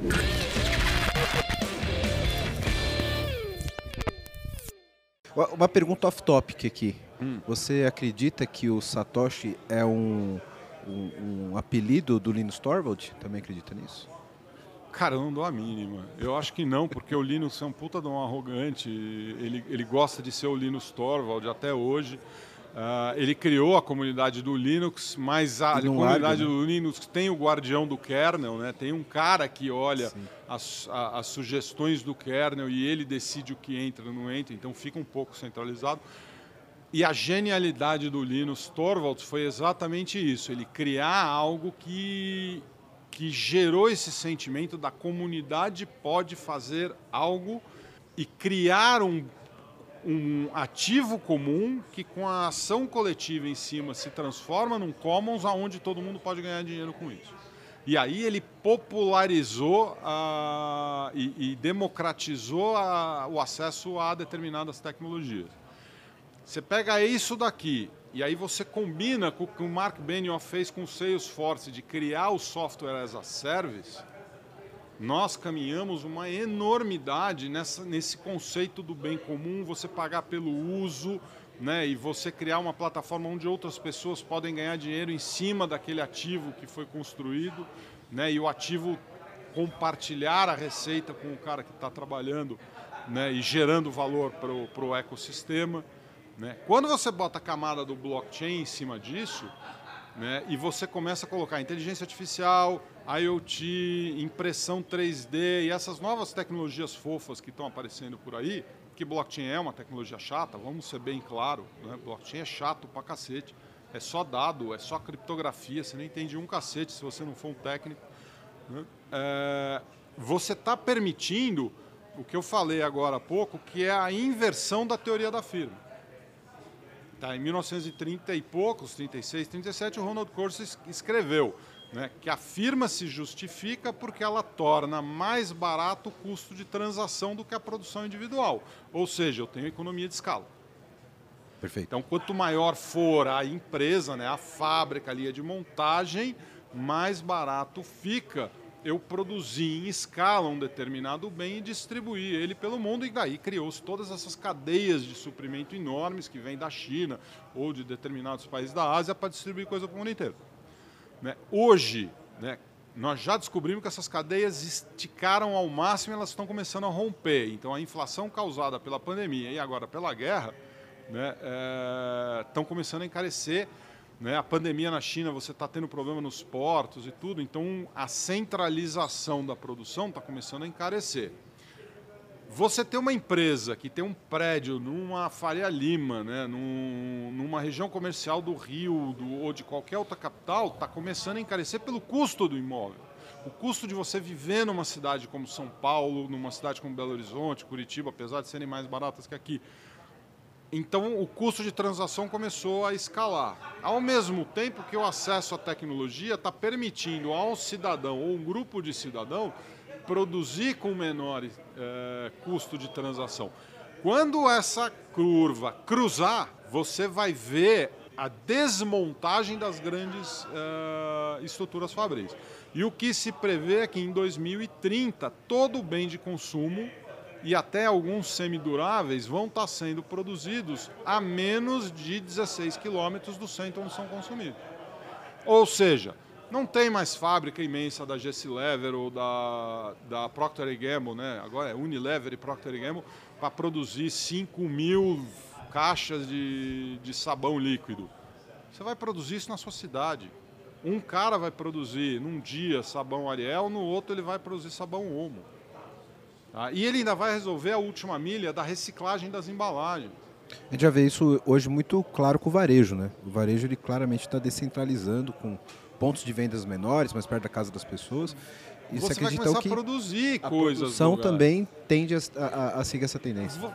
o negócio fica tão grande que ele desmorona sobre o próprio peso, né? Então eu vou ganhar dinheiro na escala, eu vou ganhar dinheiro na comoditização do produto. Ok, mas será que o cara quer pagar por um produto comoditizado, né? Aquele valor e falar, eu estou pagando mais barato? A pandemia começou a mostrar o quê? As pessoas pararam de comer certos bens industrializados, começaram a, comer, comer, a buscar alimentos artesanais. A cerveja artesanal, a charcutaria artesanal, né, a queijaria, sab, é, saboaria e cosmético, né? Está tendo um boom dessa turma. Por quê? Porque hoje o cara consegue capital intelectual na rede, o cara consegue é, capital social pela rede para vender as coisas dele, ele consegue produzir ainda à margem do regulatório. Né? E a última barreira de entrada que existe hoje para a grande indústria segurar o artesanal é regulatória. Né? É, e ele tem capital econômico para fazer isso. Os parentes financiam, ele pode tokenizar. Outro dia estava vendo uma plataforma aí que você monta o teu site Web3 e já pode gerar tokenização ou NFTização do que você está produzindo. Ou seja, eu posso ter um site de sabonete aonde eu vendo token de uma produção futura para financiar essa produção que eu vou colocar à venda no meu site e quando esse dinheiro entrar, eu remunero todo mundo que investiu naquilo.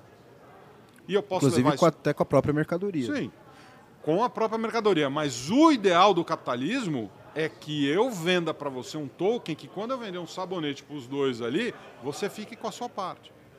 Tá? E isso não tem nada de novo. Eu fiz isso com o Blockchain Revolution. 2017.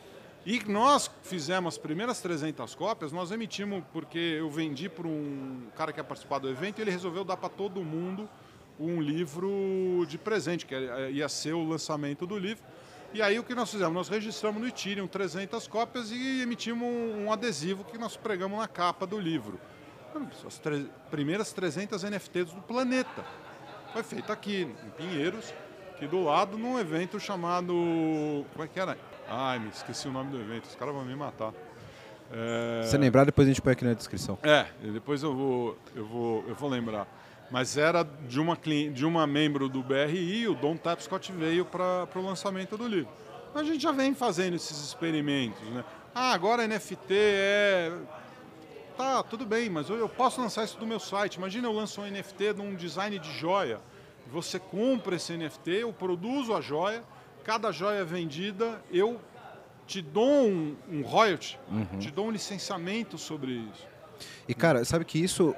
É, ele é, ele é, ele é, primeiro que você explicando o termo marxismo de, de, mercado faz muito sentido. Faz. Faz total sentido, né? Mas vamos deixar a galera brigar nos comentários aqui embaixo. vamos fazer que nem se faz pessoalmente. Sim. E, e, a gente já teve alguns episódios que a gente falou de blockchain e de NFT. E um dos pontos que sempre vem, é justamente isso, da aplicabilidade comercial prática no mundo real da tecnologia do, do, tanto do NFT quanto das criptos, etc. E, cara, você dando esses assuntos, esses exemplos do, do, desse termo, ele vem totalmente de encontro com a explicação daquela galera que fala que NFT é para comprar JPEG de gatinho. Que ficou meio que estigmatizado na mídia com, com, com essa Como faz o Neil deGrasse né? Tyson? É. Pô, e cês, olha que aplicabilidade sensacional que Não. você está colocando, de você comprar de fato o, o, o, direito daquela joia, daquela, daquela imagem ser remunerado. Porque no fim a gente está falando de você ter direito sobre aquele, a, a, aquele artefato intelectual e não o artefato físico que você comprou com o token, né? Sim. É. Tem uma diferença, né? É... E é de background. Né? É. Primeiro, eu tenho 56, vou fazer 57 daqui duas ou três semanas. Então, eu já tomei muito mais na cabeça do que a maioria das pessoas que estão hoje falando sobre isso. E eu já lidei com inflação de 75% ao mês, eu já vendi serviço financeiro, já vendi fralda no sertão. Né? Então, eu tenho uma bagagem de ter passado por modelos de negócio tradicionais maior. E eu consigo olhar para o lado da, tec... né, da nova geração digital e da antiga geração analógica e olhar ah, aonde a gente pode aplicar uma coisa ou outra. Eu venho de um background também de negócio em rede. Desde 2006 a gente trata com negócio em rede. Eu não venho da área de tecnologia. Né? É, tecnologia, para mim, a minha relação com ela é síndrome de Estocolmo. Né? Eu sou refém da tecnologia porque sem ela eu não consigo fazer os meus empreendimentos em rede funcionarem. Né? Porque o custo de transação fica muito alto. Então eu tive que aprender a tecnologia da forma mais básica. Meu, eu tenho este problema, esse negócio faz isso, isso aqui eu tenho que aplicar aqui. Ah, eu vou pegar isso aqui, fazer um registro digital, emitir uma planilha de Excel, mandar imprimir um adesivo e colar nesse livro. Funcionou? Funcionou. Então eu fiz. Ah, eu sabia que eu estava fazendo uma NFT? Óbvio que não. Quando, quando eu descobri que eu tinha feito uma NFT? Né? Procurando um desses livros, porque né, o cara tem tanta cabeça, o cidadão comprou 300 livros, eu fiz 300 adesivos. Não fiz 301 e guardei o meu. Aí um cara chegou e falou, ah, cara, eu tenho aqui, tá até assinado pelo Don Tapscott. Te vendo por mil reais. Falou, desgraçado, você ganhou esse livro? Falou, sim, mas agora ele tem valor. Falei, pronto, criei um collectible. Entendeu? Perfeito, exato. Aí, exato. né? É, você- Posso virar e me emitir um, mais um, né? E, e colo adesivo no meu livro. Mas eu não fiz isso. Mas é, é, tem essa coisa. Então eu experimentei. Né? Eu nunca tinha editado um livro. Quando nós pegamos os direitos autorais do livro do Don Tapscott, a gente- não sabia como fazer. Então nos associamos a um grupo que conseguiria nos ajudar a imprimir o livro, a publicar o livro. Só que o que que nós falamos? Me ensina que eu vou fazer esse processo de uma forma diferente. E eu vou usar esse tal de blockchain para fazer isso, para ver como é que a gente consegue aplicar esse conhecimento do livro no próprio livro em si. né? E aí a gente veio pautando o nosso negócio por isso. E aí começamos. Será que isso serve para fazer cerveja? Será que isso serve para fazer salame? Será que isso serve para fazer cosméticos? Será que isso serve para organizar um evento? Né? Então, nós chegamos a organizar um campeonato de golfe com a metodologia de, de trabalho colaborativo. Aplicar o blockchain em cima disso é muito mais fácil. Por quê? Porque o difícil é você determinar qual vai ser a distribuição de, de, de participação. Isso não tem nada a ver com blockchain. Você só usou o blockchain para oficializar uma coisa que, Exato. que, que gera um problema de negócio, Exato. né? E aí, quando a gente volta para a DAOs, o que é uma organização autônoma distribuída? É uma organização que adota práticas de organizações auto-organizadas, puta que nome horrível, mas de, de iniciativas auto-organizadas com práticas de organizações horizontais, e aí nós estamos falando tomada de decisão, resolução de conflito, né, organização de reunião, né, transparência, accountability. Né, eu não acho uma palavra melhor para accountability, não posso falar de responsabilização nem nada. Né, aprendizado e desenvolvimento. Né, então, quando você a- né, trabalha com essas práticas todas, né, mediadas por tecnologia colaborativas, né? Então, como software as a service, a gente usa uma plataforma de trabalho colaborativo que junta gerenciamento de projetos, comunicador, comunicação instantânea, reunião e videoconferência, né? ah, arquivos, bases de conhecimento, arquivos de documentos, né? Com tokenização, não token de governança, mas um token de participação no negócio, cuja distribuição é, é, definida por três critérios que nós é, organizamos, que é se ela é uma medição objetiva ou subjetiva, ou seja, se eu consigo medir o trabalho do cara e aí eu consigo uma participação percentual no total do trabalho, ou se eu preciso né, juntar todo mundo que trabalhou e falar, decidam vocês aí qual é a parte de cada um, porque eu não sei, não- nós não conseguimos medir quanto, quanto tempo você se dedicou, quanto de valor você agregou, mas vocês entre vocês conseguem, porque vocês estão dentro do mesmo departamento, vamos assim dizer, né?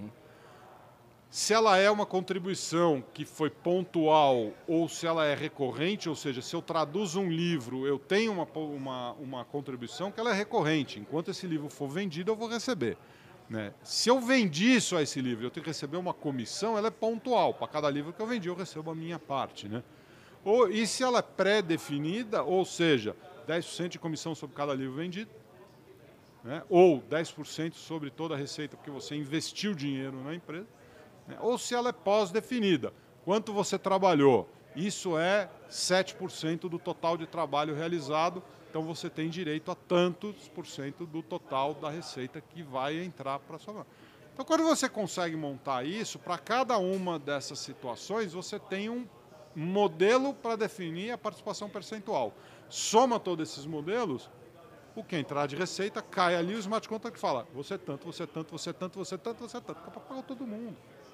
Cara, é, do ponto de vista estratégico, é, é genial. Vou te fazer uma pergunta hum. que você deve, deve, deve passar no, no, no teu dia a dia o empreendedor brasileiro ainda tem essa característica centralizadora de, de ter o, o, o controle da, da, da, situação, das receitas, etc. Um modelo como esse que você está colocando deve trazer uma série de desafios de gestão que são diferentes do modelo tradicional.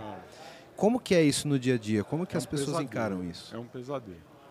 Então, a gente tem algumas coisas que a gente, que a gente tem trabalhado. Quando eu falo a gente, estou falando de 5, 6 anos de trabalho né? Eu, eu, comecei essa caminhada com um sócio, ele faleceu em 2017, e aí de 2018 em diante eu tenho né, tido várias pessoas que passaram pela gente, né? muitas mais saíram do que, ficaram.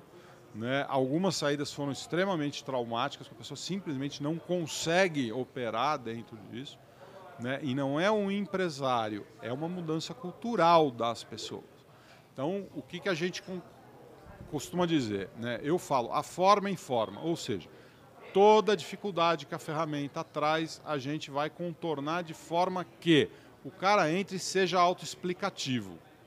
Né? Então, que ele consiga explorar a ferramenta e entender o que está acontecendo sem saber a teoria. Que ele consiga trabalhar sem saber a teoria.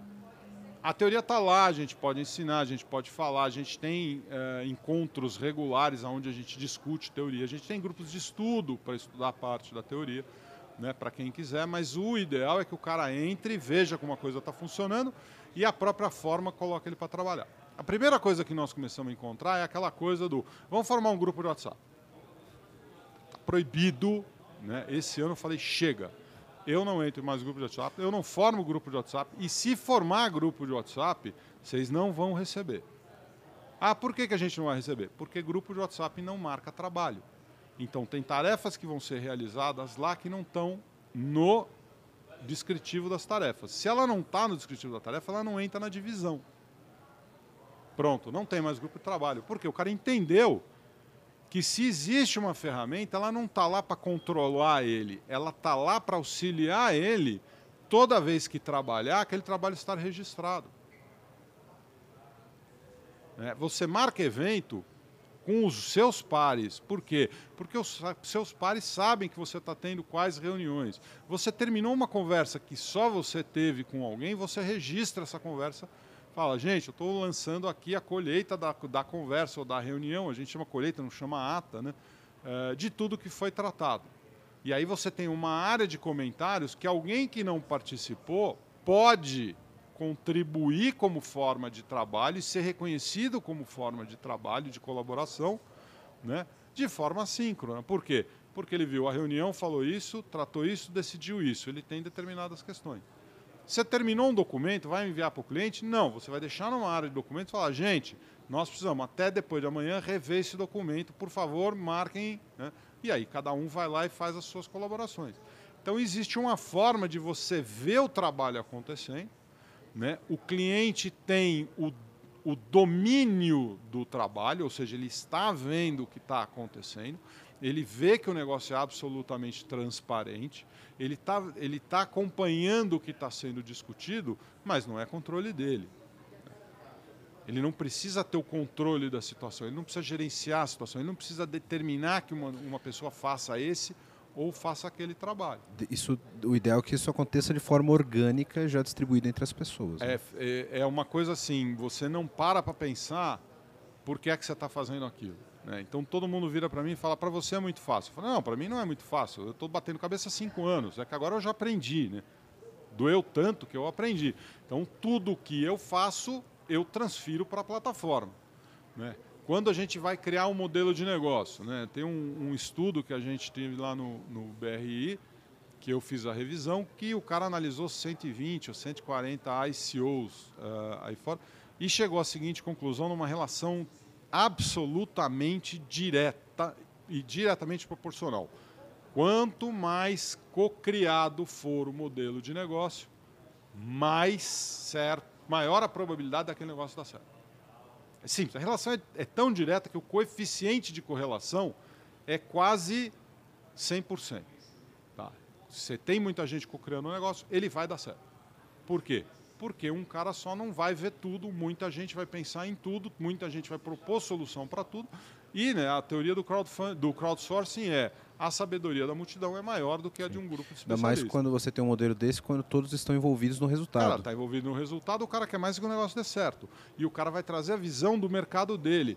Né? E quando eu falo do mercado dele é porque uma reunião minha tem, um, tem cara de Rondônia, Minas Gerais, Rio Grande do Sul, Santa Catarina, Recife.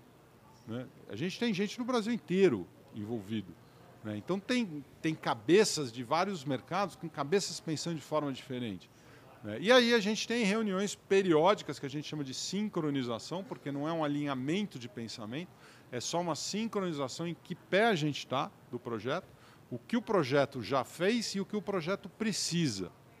Né? Para quê? Para que se alguém pode contribuir, ele vai ver as necessidades do projeto, vai chegar lá e falar, não, peraí, isso aqui eu faço. É diferente da corporação, que você faz uma reunião para mostrar que você é o bambambam bam, bam da corporação. Né? Ah, eu sou o, o, o, bonitão do bairro do Peixoto. Isso, e o chefe quer né? transmitir a, a, linha de raciocínio dele para todo mundo. A né? linha é do chefe, todo mundo está lá para mostrar para o chefe como ele é bom, como ele justifica o salário dele, porque tudo no departamento dele dá certo. Ou seja, embaixo do tapete você tem pilhas de sujeira que não aparecem na reunião, porque lá você está para mostrar que você precisa continuar no seu emprego. Na organização autônoma distribuída é o seguinte: você vai para mostrar suas fraquezas, aonde está patinando, aonde eu preciso de ajuda, aonde eu não estou funcionando. Que o que está bem, está bem. Né? Exato. Olha, nós fizemos um evento, foi um workshop, tinham 17 pessoas co-criando. Por que, que eu fiz esse workshop? A GV tinha me encomendado um curso, nós demos uma primeira versão do curso, na segunda versão o coordenador falou, cara, eu não vou mais dar esse curso com você, eu vou fazer a coordenação, mas você se vira sozinho. Eu falei, meu, eu vou dar 14 aulas semanais, eu não tenho nem tempo e nem conhecimento suficiente para transformar essas aulas em muito legais. Né? Eu podia pegar meu grupo e falar, quem quer pegar essas 14 aulas? Eu quero essa e essa, sobrou 12. E nós fizemos isso e aí 17 caras pegaram cada um, um ou dois pegaram uma aula e falaram, não, vamos fazer. E aí um cara pegou tokenização e um outro pegou blockchain para economia criativa. E começamos, isso foi maio. Maio passou, reuniões, é, sincronizações semanais, esses dois não apareciam. Começou junho, a turma, e o fulano e ciclano? Não sei. Vocês já chamaram o cara? Não, mas você não vai chamar? Eu não. Eu Deixa que eu deixo. A né? minha está aqui. Nós somos um grupo. Você sentiu a necessidade, você cobre o seu par, porque é o seu dinheiro que está na reta. Porque se ele não entregar, nós não temos o. o né? Então, aí começou aquela culturação do cara se tornar proprietário do workshop. E foi quando eu tive a ideia. Vamos fazer um workshop de uma semana. Foi aqui, na, naquela sala ali, no primeiro andar. Nós estamos aqui no Inova Bra, 40 horas, 5 dias, 8 horas por dia. Aí nós pegamos umas 17 aulas e condensamos nesse, nesse período. Né? E aí falando, então tá bom, vamos fazer dia 4 de agosto, todo mundo vai estar no Inovabra, num sábado, nós vamos apresentar em que pé estão as coisas, nós vamos dar palpite no como a gente pode melhorar as apresentações, fazemos no dia 5, dia 6 o workshop começa. Tá. E o cara, os dois não apareciam. Até que nós chamamos os dois, um virou e falou: Não, o meu está quase pronto, está aqui, tudo bem. Eu falei: Não é para mim que você fala. Sincronização, dia tal, tal hora. Chega lá e apresenta. Ele chegou, apresentou, papá. O outro não se manifestou. Na mesma sincronização que o, o primeiro tinha apresentado, a turma virou e falou: Quem vai fazer isso então? Porque se ele não se manifestou, nós vamos ter que ter um plano B. Nós não vamos pedir para ele e falar: Não, nós estamos imaginando que ele não, ele não está interagindo, Sim. ele não está fazendo nada. Ah, tá bom, eu pego. E sentou o pau.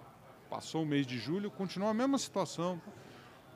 Um dia antes chega um e-mail do cara da tokenização falando: eu não vou poder dar essa aula. Ela está pronta. Por quê? Porque a gente já viu que não vai acontecer, não teve a interação. Né? Então, não, não vai acontecer. O grupo se auto, o grupo se, se auto-organizou. Se organizou e falou: olha, nós estamos com medo, falta 30 dias, outra pessoa vai fazer. Aí, se ele aparece, a gente ia virar e falar: mano, não, né? Já está pronto, aquele cara já fez. No máximo, nós vamos ver o que você tem, agregar lá e você fica com uma parte, se ele topar. Porque agora nós, passamos para ele. Outras vezes nós pegamos projetos em que o cara dava umas patinadas malucas, assim, você via que a pessoa estava com dificuldade. Numa corporação, alguém vem e enfia uma faca nas costas dele e vai contar para o chefe que o cara não está. o chefe tira o cara da função e passa aquela função para alguém que vai começar a ganhar mais e sobe na hierarquia. Na organização distribuída, dois juntam nesse cara, levanta, pega ele e fala: vamos embora, porque nós temos que entregar o que você está fazendo até dia tal, senão a gente não recebe. Sim. O organismo fica vivo. O né? organismo fica vivo. E o cara já sabe, ele vai ter que dividir o 100% do que ele receber com aqueles dois que estão fazendo. Ele vai receber menos? Vai, mas ele ainda vai receber. Tá? Mas como ele precisou de ajuda, ele vai se acertar Sim. com aqueles dois caras para fazer a parte dele. Cara, isso é genial. Eu não quero queimar a pauta contigo disso, que eu quero bater um outro papo contigo sobre isso. porque dá para explorar muito mais Não, esse dá para ir muito longe, dá para ir isso muito é, longe. Isso é sensacional, cara. Eu quero... Porque a gente teve experiência com rede social, nós tivemos uma rede social em 2006, né? E, e foi a primeira iniciativa, assim, de... Era quase um, muito parecido com o que é o, o, a timeline do Facebook, mas a gente tinha uma coisa meio baseada em Orkut, né? Você tinha as comunidades de troca de conteúdo, você não tinha uma timeline pessoal sua, você tinha que estar nas comunidades, e as comunidades estavam embaixo de uma estrutura de rede. Então você tinha a rede da engenharia com 20 comunidades de engenharia, 3.500 engenheiros se relacionando lá. Tinha a rede do café, as comunidades do café e 20 mil cafeicultores e, e, e pesquisadores interagindo lá. Tinha turma de calçado, tinha turma de alimento. Então você tinha um grupo ali que começaram a ver o quê? Tinha engenheiro que plantava café. Né? Tinha cara que produzia calçado e fazia obra. Né? E, e a turma começou a ter movimentos laterais na rede. Então, quando eu critiquei lá dentro que cada um tem o seu próprio metaverso e que isso é uma cretinice que não tem tamanho, porque é uma feudalização do espaço digital que não deveria acontecer, é que essas redes estão fadadas ao fracasso, porque vamos imaginar que ah, eu tenho a rede da Nike, então eu, eu quero correr, né? E, e eu não, eu estou falando de um caso real, eu quero correr, né? Só que eu não corro de tênis Nike. Por quê? Porque tênis Nike ele é um tênis estreito. Ele aperta os dedos e ele dá uma lesão no dedo médio do pé. E eu tenho o dedo médio do pé esquerdo que ele não tem muita sensibilidade por causa de tênis Nike. Então eu uso Adidas, eu uso Mizuno, né? Eu tento outros tênis mais largos. Eu não posso entrar na comunidade da Nike? Eu não posso correr com um cara que corre de Nike? Né? Por que, que a Nike, a Adidas, a Mizuno, né, a Polar, a Strava não estão no mesmo metaverso Sim. de atividade Mas você não acha física? que isso é a tendência natural para o futuro? A gente ter vários feudos, essa galera ficar meio que isolada e lá na frente a gente Tá, mas se a gente no... já sabe disso, por que, que a gente vai cometer o mesmo erro? Esse é o grande problema. Aí entra muito em interesse econômico de cada um. Cara, eu não sou nenhum gênio, meu. Eu não sou nenhum né? gênio. Eu não estou fazendo coisa nenhuma de novidade. Isso é um negócio de 2006 que a gente intuiu. Nós já falamos isso em NP eventos. E o erro continua sendo feito. Quer dizer, eu achar que eu estou falando um negócio que é do outro mundo, não é. Isso é a minha experiência prática. Né? Eu estou vendo isso acontecer, eu estou falando, gente, isso aí vai dar caca. Por quê? Porque não tem interação. Ah, outra coisa, meu, eu, sou um, eu sou morador de rua. Né? No Second Life eu sou morador de rua. Faz 15 anos, 12 anos, que o meu bonequinho está sentado num banco numa praça no Second Life e não tem e não está fazendo mais nada.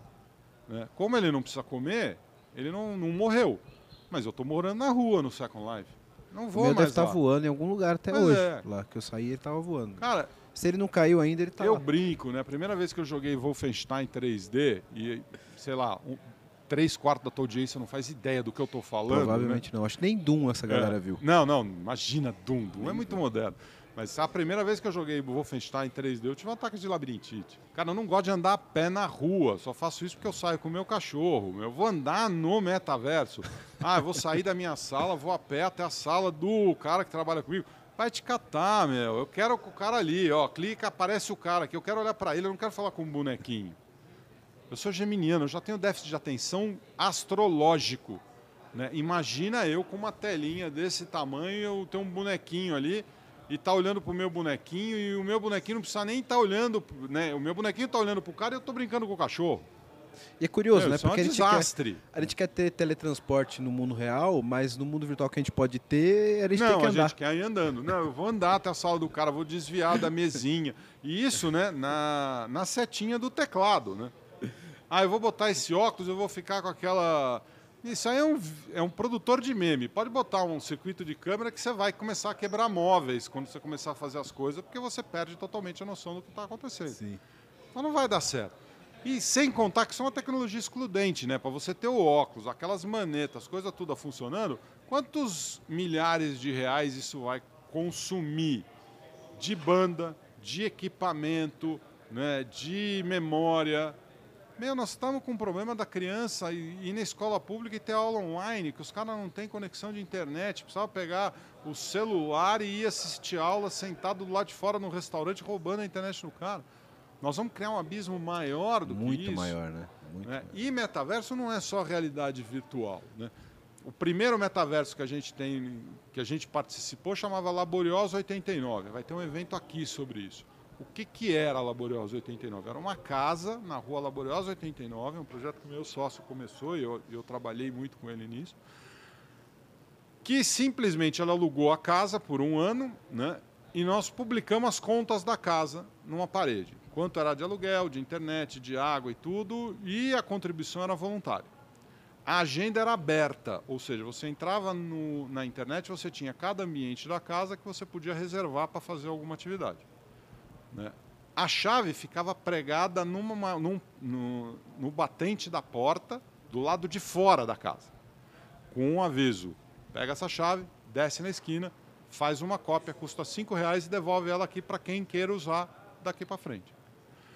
Meu, teve cara que iniciou negócio lá dentro, teve startup que nasceu lá, teve cara que deu curso, cara que fez meditação, aula de yoga, aula de música, aula de dança. Teve um show de heavy metal com presença do João Gordo, que o João Gordo era vizinho, e o filho lá de um, de um casal que estava sempre quis organizar um festival de heavy metal organizou e aquela molecada adolescente tocando aquela sonzeira, o João Gordo ouviu aquilo, desceu para ver o que estava acontecendo, os caras ficaram loucos, falaram, meu, o João Gordo tá aqui, nosso Deus. E ele olhou e falou, cara, vocês são legais, eu achava que vocês são uns puta chato, vocês são gente legal. Né? Eu casei nessa casa, um Caraca. dia eu reservei para o meu casamento, consegui convencer minha mulher a fazer isso, no dia anterior, cara, teve uma festa com um tatuador, os caras pintaram as paredes, penduraram um monte de coisa, uma bagunça que foi até 5 horas da manhã. Eu falei, mano, vai ferrar meu casamento. Cheguei às 10 para ver o tamanho do estrago, né? Tudo limpinho, tudo organizadinho. O pessoal chegou, montou o casamento, já estava toda a casa organizada. Então a gente tinha um negócio e quem era o conselho administrador da casa? Não tinha. Como eram tomadas as decisões da casa? Não eram. O cara chegava e falava: Gente, eu estou vendo que tem uma despesa de 300 reais com faxineira. Posso ficar com isso a meu encargo? mas aí eu ponho os meus produtos orgânicos para colocar, nós viramos para o cara e falamos, meu, faz. Paga a faxineira, contrata aí, avisa o cara que está pagando que daqui você está pagando e bota o produto aí. Não precisa pedir. Devolve alguma coisa para casa e coloca a sua coisa. Aí veio um, um amigo nosso que botou um ATM de Bitcoin lá e ele pagava a internet da casa, pelo benefício de ter ATM de Bitcoin. Então você tinha essa coisa do cara chegar e falar: olha, eu estou propondo isso para casa. Né? Instala, não, não, precisa da autorização de ninguém. Né? Você podia usar a casa domingo à noite, domingo de madrugada. Teve gente que chegou lá e dormiu. O cara chegou em São Paulo, estava acertado com uma pessoa que ia ficar na casa do, do sujeito. O sujeito falou: Meu, não vai dar para você ficar aqui. Né? Chegaram meus pais, não consegui te avisar, o cara ficou, passou duas, três noites na casa. Né? A turma pegou, acolheu, ele acolhia, dormia num, num cantinho lá, num quartinho, recolhia as coisas dele, tudo e ia embora. Né? Então, foi uma coisa que não teve nenhum problema de roubo, ninguém foi assediado, atacado, ofendido, nada de ruim que você podia pensar que ia acontecer numa casa no meio da Vila Madalena, que ficava com a porta aberta 99% do tempo, aconteceu. tudo que aconteceu na casa foi só produção colaborativa de coisas. Só que ela tinha um ambiente físico e ela tinha um ambiente digital, que era o grupo no, no Facebook, com 12 mil, 13 mil pessoas. Essas pessoas contribuíam para que a casa funcionasse. Então a casa chegou a arrecadar 15 mil reais por mês né, para pagar aluguel e uma série de coisas. Né? 30% dessa receita veio de gente que nunca pisou na casa. Gente que não mora em São Paulo, não morava em São Paulo e não vinha em São Paulo. Mas só o fato de ela interagir com as coisas que estavam acontecendo na casa pela internet gerava um valor econômico para essas pessoas que elas reconheciam isso distribuindo dinheiro para casa. Ou seja, 5 mil reais entrou, era fruto do rendimento e do valor agregado à vida dessas pessoas que a casa tinha dado pela existência do grupo virtual que começou com a criação do espaço físico. Então você tem o físico expandindo para o virtual, você tem uma interação das duas pontas por múltiplas saídas, porque cada empreendimento tinha o seu próprio site, e esse site estava ligado na, no grupo do Facebook, estava ligado no site da casa. Eu tinha um, um programa semanal que era uh, ajudar as pessoas a usarem o WordPress, a terem seu próprio site. Naquela época não tinha nem o Wix, não tinha, uhum. não tinha metade das ferramentas que a gente tem hoje. Então, de como eles colocarem os seus empreendimentos na, na internet. Então foi uma, uma experiência de auto-organização muito importante, de compreensão de como você consegue lidar as coisas do offline para o online e, e, esse negócio se misturando. Eu não preciso de realidade virtual para isso. Cara, essa, essa, história é genial. Essa história é maravilhosa, cara. Então, eu, eu acho que vai ser alguma coisa em junho, vai ser aqui no Inova Abra, já estão organizando isso. Vai ser um dia inteiro onde as pessoas que construíram é, essa caminhada vão vir aqui e, e, dar depoimentos, vão fazer dinâmicas de autoconhecimento, que isso era uma coisa, é uma coisa muito forte, né? Uma, a, DAO você precisa saber quem você é. A DAO você precisa saber o que é que você quer fazer. Né? Você não pode entrar numa DAO e falar, estou aqui para ganhar dinheiro. Porque a primeira resposta que você vai ouvir é, por que, você não vai vender Aí você vai virar e falar, mas por que, que eu vou vender Meu, é um negócio que o cara fica feliz quando te vê, ele quer te dar o dinheiro para levar ele vai, fazer, ele vai mover mundos e fundos. Não dá Procon? Né? Não, não vai dar Procon para comprar a tua né? Você está prevendo, você está prestando um bem público para um cara que não tem acesso, porque a legislação impede ele de acessar o que ele quer. Né? E, óbvio, se você está aqui pelo dinheiro, você não tem nenhuma barreira moral. O cara e falou: Não, mas Deus me livre, eu não vou fazer essas coisas. Ah, então você tem uma barreira moral. Então vamos explorar mais. Né? Não é não é isso, né? Então Vamos lá limpar estábulo. Ah, não, não gosto de animais. Ah, então você não pode ir para veterinária, você não pode... né? Então começa Vai a olhar secando, né? Né? qual é o teu papel na vida. Não é aquelas coisas, qual é o teu propósito. Né? Ah, eu quero ser um cara de marketing. Ninguém quer ser cara de marketing. Ninguém quer ser diretor de contabilidade. Né? Ninguém quer casar com um diretor de contabilidade. Né? Imagina. Um abraço para os diretores de contabilidade. É, não, não, não. É, uma, é uma figura que a gente faz aos diretores de contabilidade, porque na boa, meu, precisa ser uma pessoa que tem uma metodologia Sim. e tem uma diligência que geminianos como eu não tem nenhuma. Né? É, como eu também falo, ninguém quer casar com um geminiano como eu, a não ser minha mulher e meu. E eu agradeço a Deus porque ela né, topou esse negócio e ainda está aí me aguentando. Né? Mas é, você quer ter o um marido, você não quer, você não quer que chegue em casa o diretor de contabilidade Sim. da empresa. Você quer o teu marido. O papel diretor de contabilidade fica Ficou na lá. empresa. Ainda você bem. quer o ser humano no papel de marido na sua casa. Então você não é um diretor de contabilidade. Você é um ser humano do planeta Terra. Agora, você quer ser o quê? Ah, eu queria ser chefe de cozinha. Então, beleza, vamos fazer alguma coisa junto. Eu estou precisando organizar um jantar, eu não sei fazer sobremesa. Você gosta de fazer sobremesa? Eu gosto. Vamos fazer junto? Vamos. Né? E o que, que acontecia na Laboriosa? Teve uma vez, teve um jantar, três chefes de cozinha se juntaram. Um fez a sobremesa, o outro fez a entrada, a outra fez a, o prato principal. Esse cara, um dia me deu aula, deu um curso lá de como fazer massa. Foi o primeiro curso de culinária que eu fiz. Eu já ganhei muito dinheiro vendendo comida. Hoje eu estou organizando uma comunidade de churrasqueiros, de barbecue. Né? É, quero montar um negócio baseado em uh, churrasco americano, em carnes defumadas, charcutaria, esse tipo de coisa. É, são o quê? 7, 10, 7 a 8 anos que eu estou né, tentando empreender nesse mercado, agora vai dar certo. Mas nasceu a vontade lá. Sexta-feira, cada 15 dias, eu fazia um happy hour lá, porque eu não dava aula nessas sextas-feiras, então eu conseguia fazer o quê? Montava as mesas, né, servia vinho, cerveja e cozinhava alguma coisa para criar um espírito de happy hour.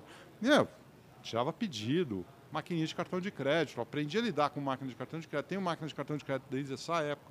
Né, então aprendi a fazer dinheiro por conta própria num, num negócio desse. Puta do ambiente de aprendizado. Muita gente conseguiu achar o seu propósito devido àquilo né, que interessa a ela num ambiente desses, onde você tem e liberdade absoluta. Essa casa existe ainda? Que... Ela fechou. É, quando terminou um ano, esse meu sócio saiu do projeto e falou: Olha, meu, hora que estivesse rodando, eu ia sair. Iniciador, né? É uhum. aquela visão já. Sim. A gente já tinha visão do iniciador antes de saber quem era o Satoshi Nakamoto. Né? É, ele saiu do projeto e aí o dono do imóvel não conseguiu culturalmente lidar com essa coisa de não ter um cara falar, responsável, centralizador pelo que estava acontecendo. E aí ele começou a colocar pequenas práticas de centralização. E aí a receita começou: 15, 14, né, 10. Desmontou 8. o princípio da parada. Aí toda. ele começou a separar espaços da casa e, e, e fechar esses espaços para alugar para algumas pessoas que queriam ter um espaço fechado delas. Aí começou a restringir acesso a, uma, a certas áreas aí da casa. Tudo, e né? aí, a, aí a receita continuou caindo. Uhum. Aí chegou uma hora e falou, gente, para mim deu, eu estou fechando a casa, estou alugando para um grupo aqui e vou fazer um estilo coworking e acabou. E aí o projeto morreu. O grupo na internet continua ativo, continua funcionando, tem toda hora notícia lá e tem coisa acontecendo. Né? O grupo não morreu, mas a materialização na casa acabou. Né? Agora, do nada, apareceu um grupo de WhatsApp com as principais pessoas que estavam por lá, que viraram e falaram: não, vamos fazer um evento para relembrar esse tipo de coisa e resgatar esse espírito. Por quê? Porque esse espírito é importantíssimo nesses tempos de metaverso. Esse espírito vai ser o espírito Sim. que vai permitir as pessoas navegarem nesse, nesse mundo. Vai fazer nove anos, né, oito anos que a casa fechou. Mas desde que a primeira tentativa, que foi feita na Rua Madalena 80, uma quadra para baixo, foi 2013. Então nós estamos falando em nove anos desde que começou-se a, a, brincar com isso, oito desde que a Laboriosa foi inaugurar. Então o que eles querem fazer um. O que, que saiu da Laboriosa? Né? Pelo menos três casais se formaram lá dentro, estão juntos até hoje. Um vai ter filhinho por agora. Né? Uh, outros já as famílias estão indo. Teve gente que pegou, se estava é, lá, começou a frequentar, largou tudo, mudou para o interior. Né? E foi, foi ter uma vida diferente da, da vida de cidade. Teve gente que montou empresa. Né? Eu saí dessa teoria, juntei com todo esse conhecimento de blockchain, das experiências, e cheguei numa teoria de DAO que efetivamente é, a gente acha que está funcionando, né? acha que tivemos já vários projetos que se materializaram. Então é hora de seria uma boa hora de fazer um wrap-up, né? Vamos sentar Sim. aqui e falar, gente. Lições aprendidas, o que, que saiu daqui? Né? É, o que, que saiu daqui, né? Do, do, do, ponto que você saiu até onde você caminhou. Né? E é meio que uma forma dessa turma prestar uma homenagem ao meu sócio, que foi o cara que efetivamente né, liderou muito isso né, e acabou falecendo de forma repentina em 2017, final de 2017, e largou a gente sem ver o fruto da obra dele. Né? Então, é, acho que fechou o ciclo agora, o entendimento das pessoas que que está na hora da gente falar Sim, sobre isso. E fica uma bela homenagem, é. né? Cara, você é um cara cheio de histórias, bicho. A gente vai ter que continuar esse papo aqui. A gente ah, vai combinar offline. Senta, a gente, é, a gente combina. Eu gosto de fazer em bar, né? Você senta, cerveja, né? Entra e, um, o nosso podcast, outro, ele é no bar. Qual bar? É, lá no, no estúdio, que é o Tchê Café, lá ah. na Washington Luiz. A gente vai combinar, você vai lá conversar com a gente. Ô, meu, tenho novidades. Todos. Luiz não é tão longe, é não vai lado. ficar tão longe assim. Né? A gente todo, depois você olha nossos episódios, sempre tem o choppzinho e aí porque o papo Opa. se alonga, né? É, é claro. Pra gente, pra gente finalizar, Cal, nosso tema hoje, então, Cal, é o Show Me the Money no metaverso, né? Então, para a gente caminhar já para a pergunta final aqui, dá um overview para a galera do que, que você falou no, no, no painel hoje com esse tema. Hoje eu olho o metaverso, ele continua sendo um negócio top-down, onde as corporações estão querendo estabelecer uma relação cliente é, fornecedor-consumidor. Tá? E isso é patético. Tá? É, e é, é, típico da corporação, ok, eu aceito, ser sempre inconformado com isso. Agora, o metaverso é, uma, é um local onde cada um poderia ser o empreendimento de si mesmo. Isso quer dizer o quê? Eu entro no metaverso para ensinar ou aprender, não, e ou aprender. Então eu posso dar aula de alguma coisa e participar de atividades para aprender outra. Como é a né? vida, né? Comprar e ou vender. Né? É, construir né? é, ou utilizar. Né? Então, o, o, eu tenho diversos verbos ligados à produção e uso dessa produção né? e consumo dessa produção que tem que ser individualizados. Individualizados quer dizer ao nível do indivíduo.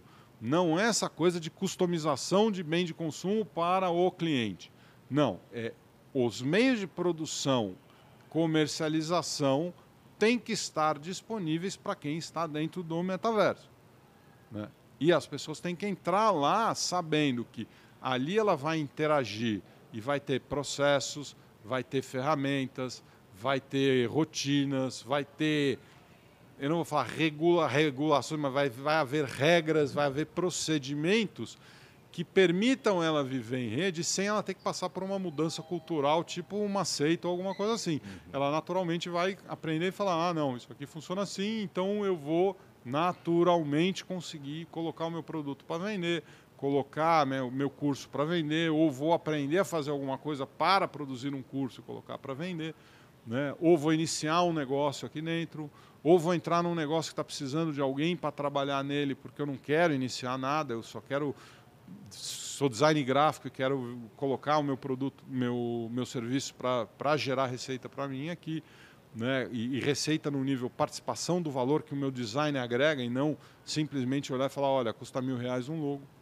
Né? Então, coisas desse tipo que a gente quer, quer estimular. É, eu vou trazer essa visão para dentro. Quer dizer, Uh, DAO não é uma instituição aonde um contrato manda na, nas coisas. Não. DAO é uma instituição onde as pessoas conseguem se articular e, e, e ter as ferramentas necessárias para que elas empreendam algo com a sua vida. Né? Então, sair daquela, daquela rotina que a gente já sabe que não funciona, né? tem NMs, é, é, memes na, na internet falando sobre a rotina do trabalho corporativo, né? É, para um negócio onde ela vai investir a hora dela, ela não vai vender a hora dela. Né? Eu brinco, isso, aqui, isso é bíblico, né? você tem a parábola dos talentos. Né? Um recebeu 10, foi, comprou, vendeu na feira, devolveu 20 para o patrão, o patrão ficou feliz. O outro recebeu 5, foi, emprestou para um, emprestou para o outro, para, voltou com 10. O outro pegou aquele um, enterrou no, na terra, devolveu um, aí o, o, o chefe ficou louco, o patrão ficou louco, falou, você é um vagabundo, né? Você podia ter pego isso, no mínimo dado para o banqueiro, que ia emprestar juros e eu ia receber um rendimento. Mas você recebeu um talento e não fez nada com ele. Né? Então eu digo, todo mundo recebeu um talento. Você não tem o direito de vender essas horas que você tem, pegar o dinheiro e internar. Você tem que pegar essas horas e investir em algo que te traga prosperidade e que gere prosperidade para as outras pessoas que estão com você. Então você trabalha num, num projeto que gera dinheiro para todo mundo que está junto, né? e você recebe, obviamente, proporcional ao tanto que você colocou. Né? Então a gente pega o bom dos dois mundos. Eu pego a autorregulação e a liberdade do, do, do mercado, né? com o conceito social de participação no valor que eu gerei. Né? E junto os dois. Tirando a cretinice da centralização. Né? O problema é a centralização. Não é o modelo econômico da distribuição ou o modelo econômico da selvageria. Né? A colaboração, por exemplo, numa DAO, né? Ela não é um negócio we are the world, we are the children, vamos salvar as pessoas, todo mundo tem que contribuir para um mundo melhor. Não, é o seguinte: você quer ser um filho da puta? Seja, mas aprende. Filho da puta sozinho não faz nada. Sozinho você não é nem corno. né? Então você quer ganhar dinheiro? Pensa no cara que está do teu lado. É uma pegadinha. Eu falo, você pode fazer tudo o que você quiser. Todas as decisões são individuais. Você é livre para fazer o que você quiser. Só que só vai dar certo se você olhar quem está com você e pensar em cada um deles, qual é a oferta que você vai colocar na mesa que atraia essas pessoas né, e que seja bom para todo mundo. Então é aquela coisa, o cara vai ser mais bem sucedido né, quanto mais egoísta e altruísta ele for. Ou seja, eu vou colaborar por quê? Porque aí eu vou ganhar um monte. Mas eu vou ter que dividir uma boa parte, porque senão eu não ganho um monte. É o famoso melhor ser dono da cauda da baleia que da cabeça da sardinha, né? Exatamente, exatamente. Porque, meu, é- da sardinha que a baleia está comendo. Isso, exato. Porque, na verdade, ele não vai viver como sardinha. Quando você é assalariado, né, ou quando você está num, num, num lugar que alguém garante a sua sobrevivência, você pode brincar de ser sardinha. Entendeu? Porque ninguém vai pegar na sardinha, sardinha de aquário. Ninguém vai querer Isso, me pegar, é. tô tranquilo, blá, blá. Meu, no mundão velho sem fronteira, meu, você é sardinha, você é isca. Alguém vai comer você. Você não é nem a sardinha, você é a minhoca. Exato. né? Se você for um cardume de sardinhas, melhor, entendeu? sim. Até outro dia eu vi uma, né, é, que é um monte de tubarão, né? E aí tem um que é um monte de sardinha formato de tubarão, né? E aí um cara virando e falou, mas quem é o sujeito novo aí, né? As sardinhas estão todas lá fingindo que são tubarão. Então, aqui. Mas elas conseguem, né? Então o cara vai aprender o seguinte: nós somos todos sardinhas. Vamos fingir que a gente é um tubarão, vamos se juntar.